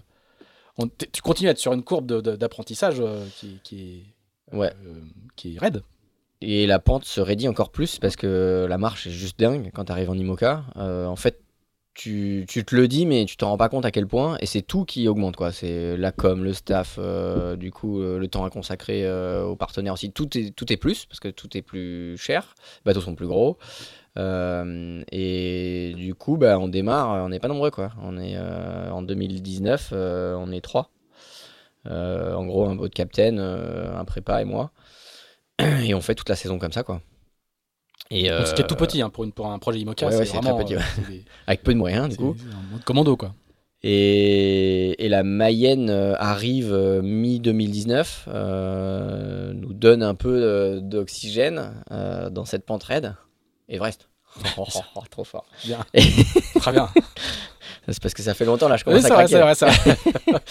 Et, euh, et du coup, euh, bah ouais, la Mayenne arrive et, et- et la Mayenne, c'est un département. Euh, donc c'est une entreprise avec euh, 300 000 salariés, quoi, entre guillemets. Et, et c'est génial parce que c'est une nouvelle manière de communiquer. Euh, donc c'est là aussi qu'arrive le dragon, euh, qui est aussi en, enfin, en lien avec le souffle et, le, et, la, muco. Et, tout ça, ça fait une vraie symbiose. Et on crée un chouette nouveau projet. Parce qu'avant, c'était c'était une suite. Là, c'était vraiment un nouveau projet. Le bateau s'appelait VNB Mayenne.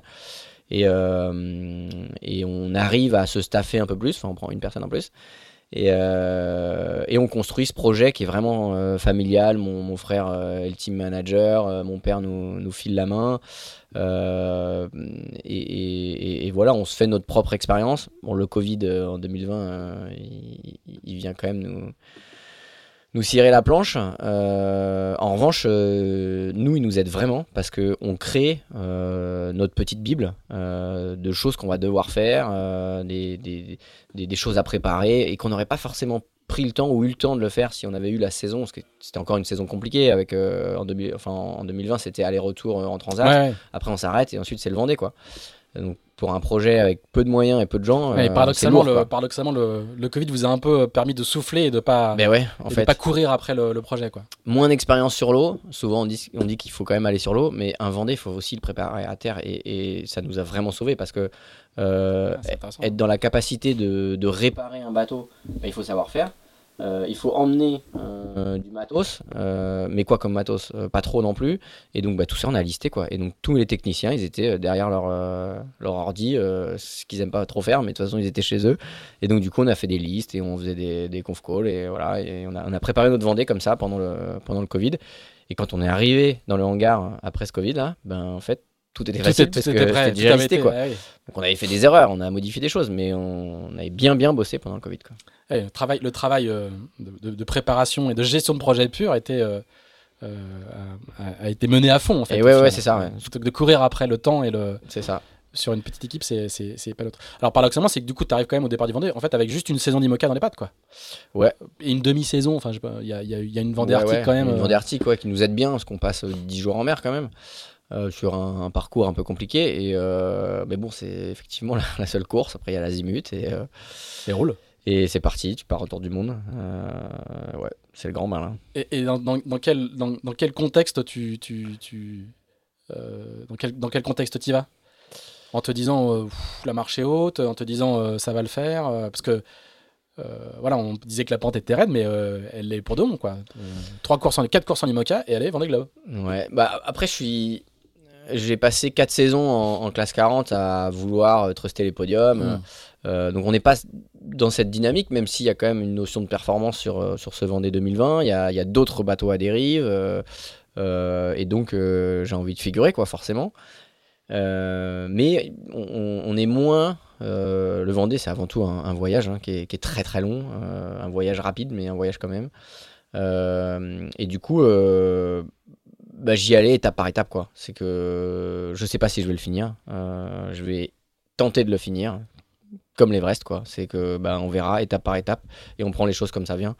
Et euh, je regarde pas trop dans le rétro non plus parce que ça te donne souvent la notion de, du chemin que tu as parcouru et donc c'est c'est quand même très très loin à Vendée.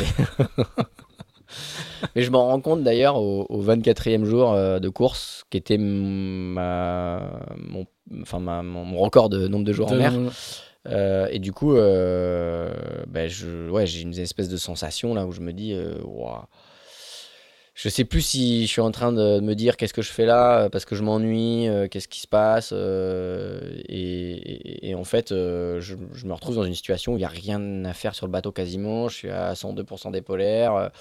la météo est cool, il n'y a pas de mer. Enfin, on est en train de passer l'anticyclone de Sainte-Hélène. Et, euh, et, là, je me mets à écrire, j'écoute de la musique. Et, euh, ouais, il y a 48 heures qui sont compliquées et qui me font passer un cap de me dire euh, ben voilà, profite du temps là qui t'est offert. C'est une richesse incroyable. tout le monde est confiné. toi, tu sur les océans. Et, du coup, tu, tu vis ce que t'aimes réellement. Euh, accepte juste d'avoir un temps de pause là. euh, c'est pas grave. C'est euh, de- au de- milieu de la course, t'as 48 heures de, de prise de recul. Quoi. et ouais, de te dire, mais non, mais je, là, je sais pas quoi faire. Là. Mais tu sais pas quoi faire, mais pose-toi, quoi. C'est bon, quoi. Tu vois. Et, et se Vendée, ouais, il, a, il se passe un truc. et derrière, tout est plus simple, en fait, parce que, bah oui, j'accepte les conditions dures, les conditions faciles, les conditions. Et, et je suis pas là en train de travailler en permanence, euh, comme je le fais à terre. euh, voilà, je prends du recul sur euh, ce que je vis, quoi.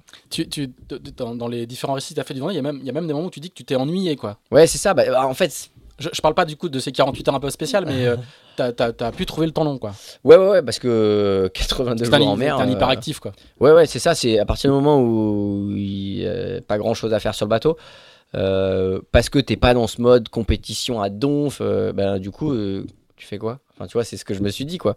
Je me dis, mais attends, mais mec, re- ressors dehors, comment, recommence Profite. à regarder les dauphins sauter, les couchers de soleil. les- Ah oui, on peut faire ça aussi. tu vois, c'est un peu ça, quoi.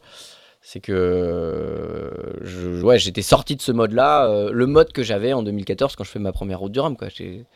Enfin, je sais pas si tu t'en souviens, c'était aussi Mhm. ta première et tu, tu vis. euh, c'était ta première traversée, toi, de l'Atlantique Non, non, j'avais déjà fait la minime. C'était. Mais du coup, tu. Ouais, ah oui, tu avais fait la mini, mais moi, c'était la première traversée atlantique, du coup, tu découvres tout, quoi. Donc tout Mhm. est incroyable, quoi. Bah, j'étais sorti de ce mode, quoi. Je J'observais plus, quoi.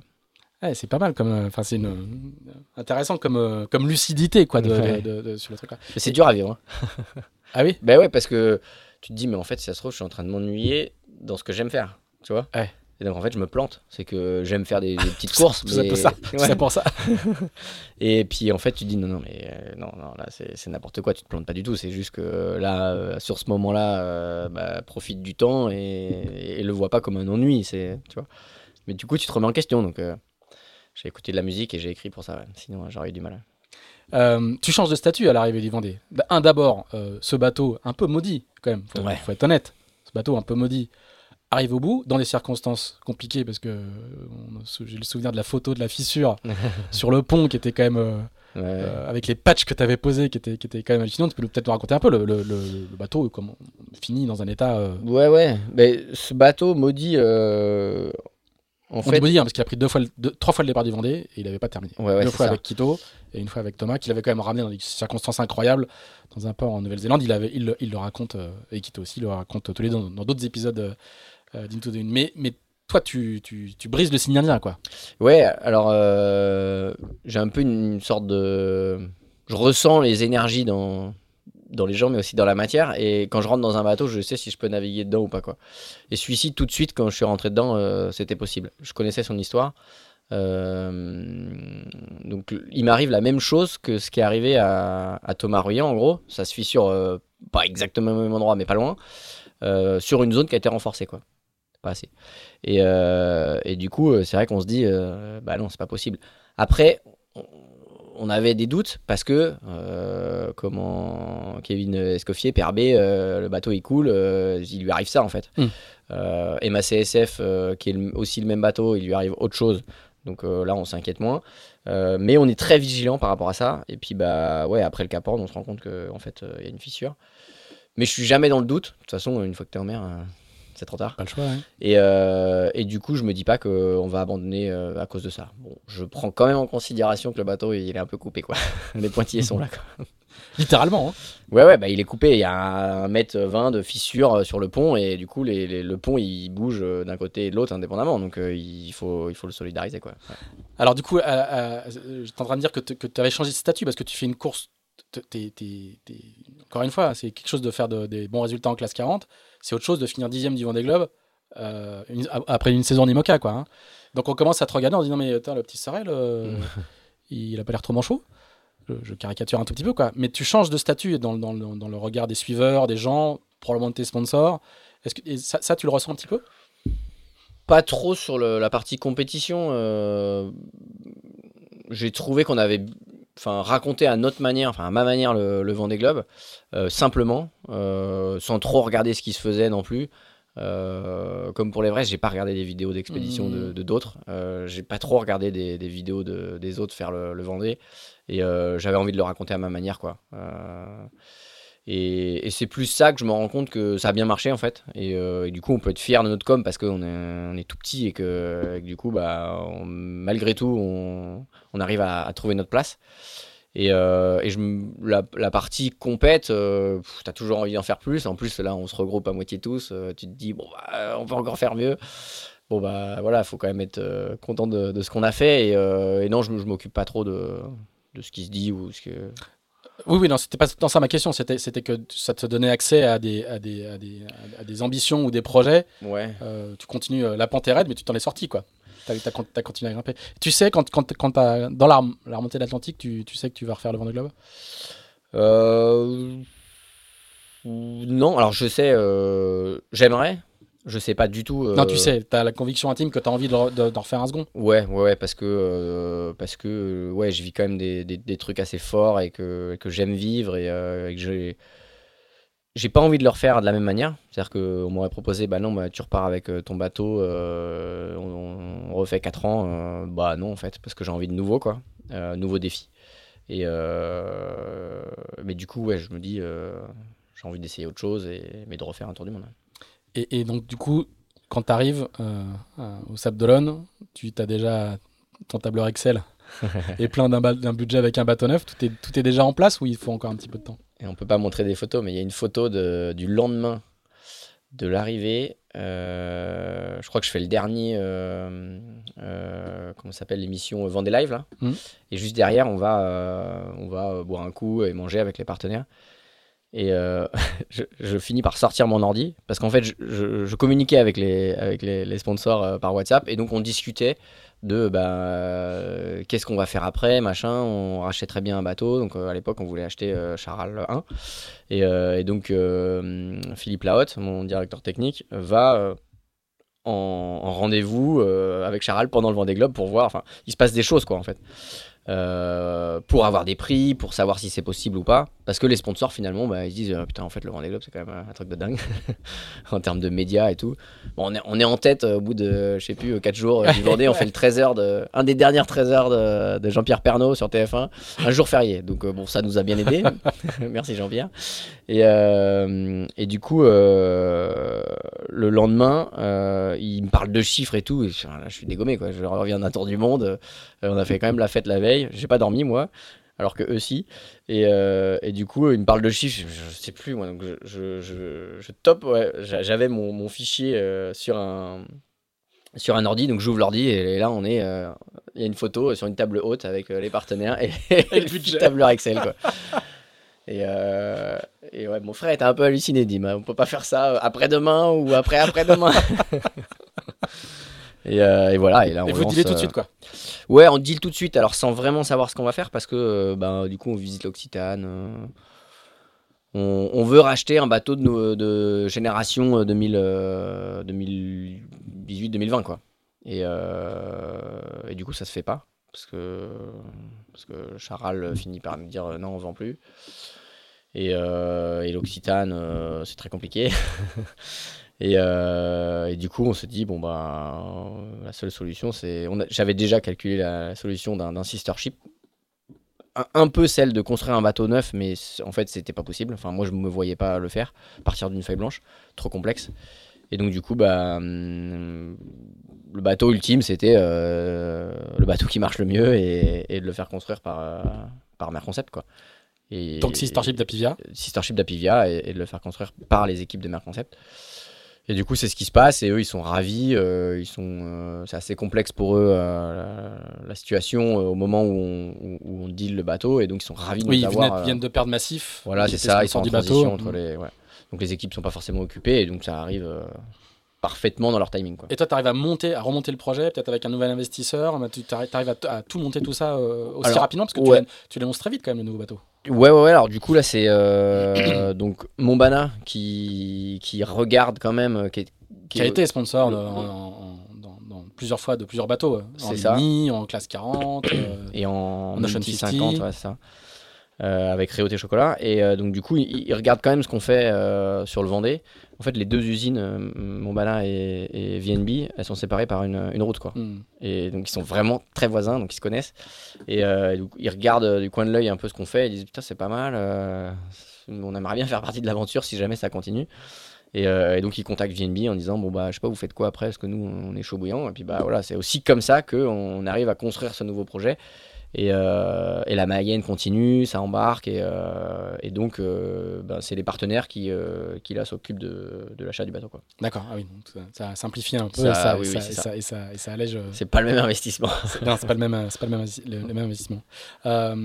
et, alors, donc tu as une année, il y a une, la, la, construction du bateau qui est un peu, qui est un peu plus calme, ouais. un peu plus calme pour toi. Euh, et puis après, euh, là, ce qui, qui confirme que tu quand même pas trop manchot, c'est que dans un, sur une, une flotte quand même euh, très très dense, avec notamment des gars qui, ont, qui maîtrisent parfaitement leur bateau, alors que toi tu découvres le foil, bah, tu, tu claques une cinquième place. Quoi. Ouais, ouais, la route du Rhum. Je dis pas ça pour faire des compliments, hein, c'est juste c'est les faits. Hein.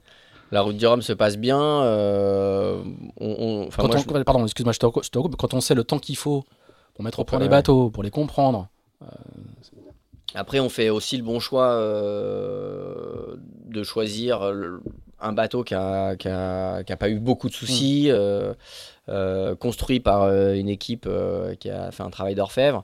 donc ça nous a limité quand même les casses, on va dire, de, de début d'apprentissage de la machine. Et, et après, je me mets un point d'honneur à faire partir toute l'équipe au Portugal pendant un mois, en plein été où euh, bah, finalement euh, c'est pas du tout forcément la meilleure saison pour eux euh, parce que bah, y a les vacances scolaires et tout ça et, ils acceptent et pendant un mois on navigue là-bas et du coup on apprend le bateau à fond et, c'est la solution quoi. On serait resté, il y, a- plus de vent là-bas, on arrive à trouver des, conditions pour comprendre un peu mieux le bateau. On serait resté ici, clairement on n'aurait pas fait grand-chose. Donc c'est un peu la, clé de, réussite de cette route du Rhum, du moins pour la finir. Euh, et, puis après, bah, on voit sur l'azimut euh, que finalement ça se passe pas trop mal en vitesse parce qu'on n'avait jamais navigué avec un autre bateau à côté. Et, euh, puis on confirme sur la route du Rhum. Même si au début je pars pas très serein, les conditions sont rudes, le départ est décalé, mais les conditions restent malgré tout un peu rudes au début. Et bah, je, ouais, suis, pas les deux pieds sur le frein, mais on n'est pas loin quoi. Donc, mais en fait, les autres euh, attaquent pas comme des dingues non plus. Donc tout le monde euh, s'engraine à, à rester un peu calme, sans trop trop bourriner. Et puis derrière, ça lâche les, les chevaux, et puis là, bah, il y a plus de retenue quoi. Et, et- et tu piges tout de suite le vol en, en foil Non. Tout de suite, non. Non, non, je suis à tâtons, et là, donc je bosse euh, comme un dingue à bord. Euh, là, il n'y a pas, y a pas d'histoire d'ennui là. C'est plus, plus le le temps est trop court et, et, euh, ouais, je bosse comme un dingue pour essayer de comprendre le bateau. euh, tous les capteurs sont pas branchés, on on n'enregistre pas tout. Euh, mais j'ai les sensations qui arrivent et, et je comprends des choses et, euh, et- c'est là que, que du coup j'arrive à, aller vite et surtout à rester au contact des autres bateaux et ça me permet de, de- de travailler quoi. Parce que si t'es tout seul euh, à la cinquième place, que les quatre autres ils sont devant et que les autres sont derrière, bon bah voilà, faut maintenir euh, au milieu, mais tu t'apprends pas en vitesse pure quoi. Hmm. Là, J'ai navigué pas mal avec, euh, avec Teamwork, euh, Justine Métro. On était quand même bord à bord, on se voyait quoi. Donc euh, ça aide à travailler quoi. testing Ouais, ouais. Pour, pour- pour- pour de vrai. Et, et quand tu fais faire un, un sister ship d'Apivia chez Merconcept, t'as as quelques datas de, de réglage avec ou non? Que dalle, c'est un carton vide. Eh ben oui. C'est une course quand même. Ouais. ouais, ouais, alors même si euh, verbalement, euh, c'était pas écrit, mais on avait peut-être un peu dealé des, des, des datas parce qu'ils pensaient aussi en récupérer plus, Ouais. eux. Parce que Merconcept n'est pas en possession de tout ça. Ouais. Et, euh, et du coup, euh, bah non, non, on part d'une feuille blanche, c'est un bateau neuf en fait hein, pour nous. hein. On a juste gagné le temps, mais qui est quand même très précieux, de fiabilisation de, euh, Oui, de d'une cloison, d'un point qu'ils ont cassé eux pendant, pendant, Voilà. pendant 4 ans. C'est ça. Et mais ce qui est déjà beaucoup, hein, parce que pour une petite équipe, on est, on est, on est pas très Oui, c'est un gros gain de temps. ouais. Euh, si à chaque sortie il faut réparer le, le truc qui a pété, euh, bon bah en fait t'apprends jamais rien quoi. Tu, tu fais que de la réparation quoi.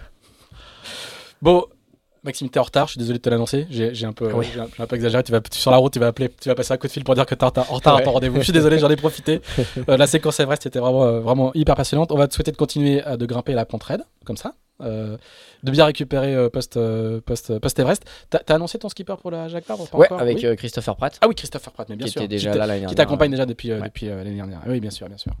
Euh, parfait, ben vous euh, faites aussi bien. Hein On tâchera, modo. on tâchera. faut que ça continue à enchaîner comme ça. euh, et puis, euh, écoute, bon repos. Je, je, je suis pas sûr qu'il va y en avoir beaucoup, beaucoup d'après. Vu tout ce que tu viens de raconter, on sent, qu'il va y avoir un petit peu, mais pas, mais pas beaucoup. Bonne prépa, bon enchaînement. C'était c'est assez impressionnant. Bah, merci à toi. Et puis merci de, merci de ton temps et excuse-nous auprès de l'électricien avec qui t'as rendez-vous d'ici euh, euh, Je lui dirai. 35 minutes. Ne, va- ne roule pas trop vite sur la route entre euh, jusqu'à quoi que- Merci, merci beaucoup. À très Un bientôt. grand merci et puis à bientôt. Salut. Merci d'avoir écouté ce nouvel épisode d'Into the Wind produit par Tip Shaft. Si vous l'avez apprécié, n'hésitez pas à le partager, n'hésitez pas non plus à nous dire ce que vous en pensez, en bien ou en mal. On se retrouve dans 15 jours pour un nouvel Into the Wind. À bientôt!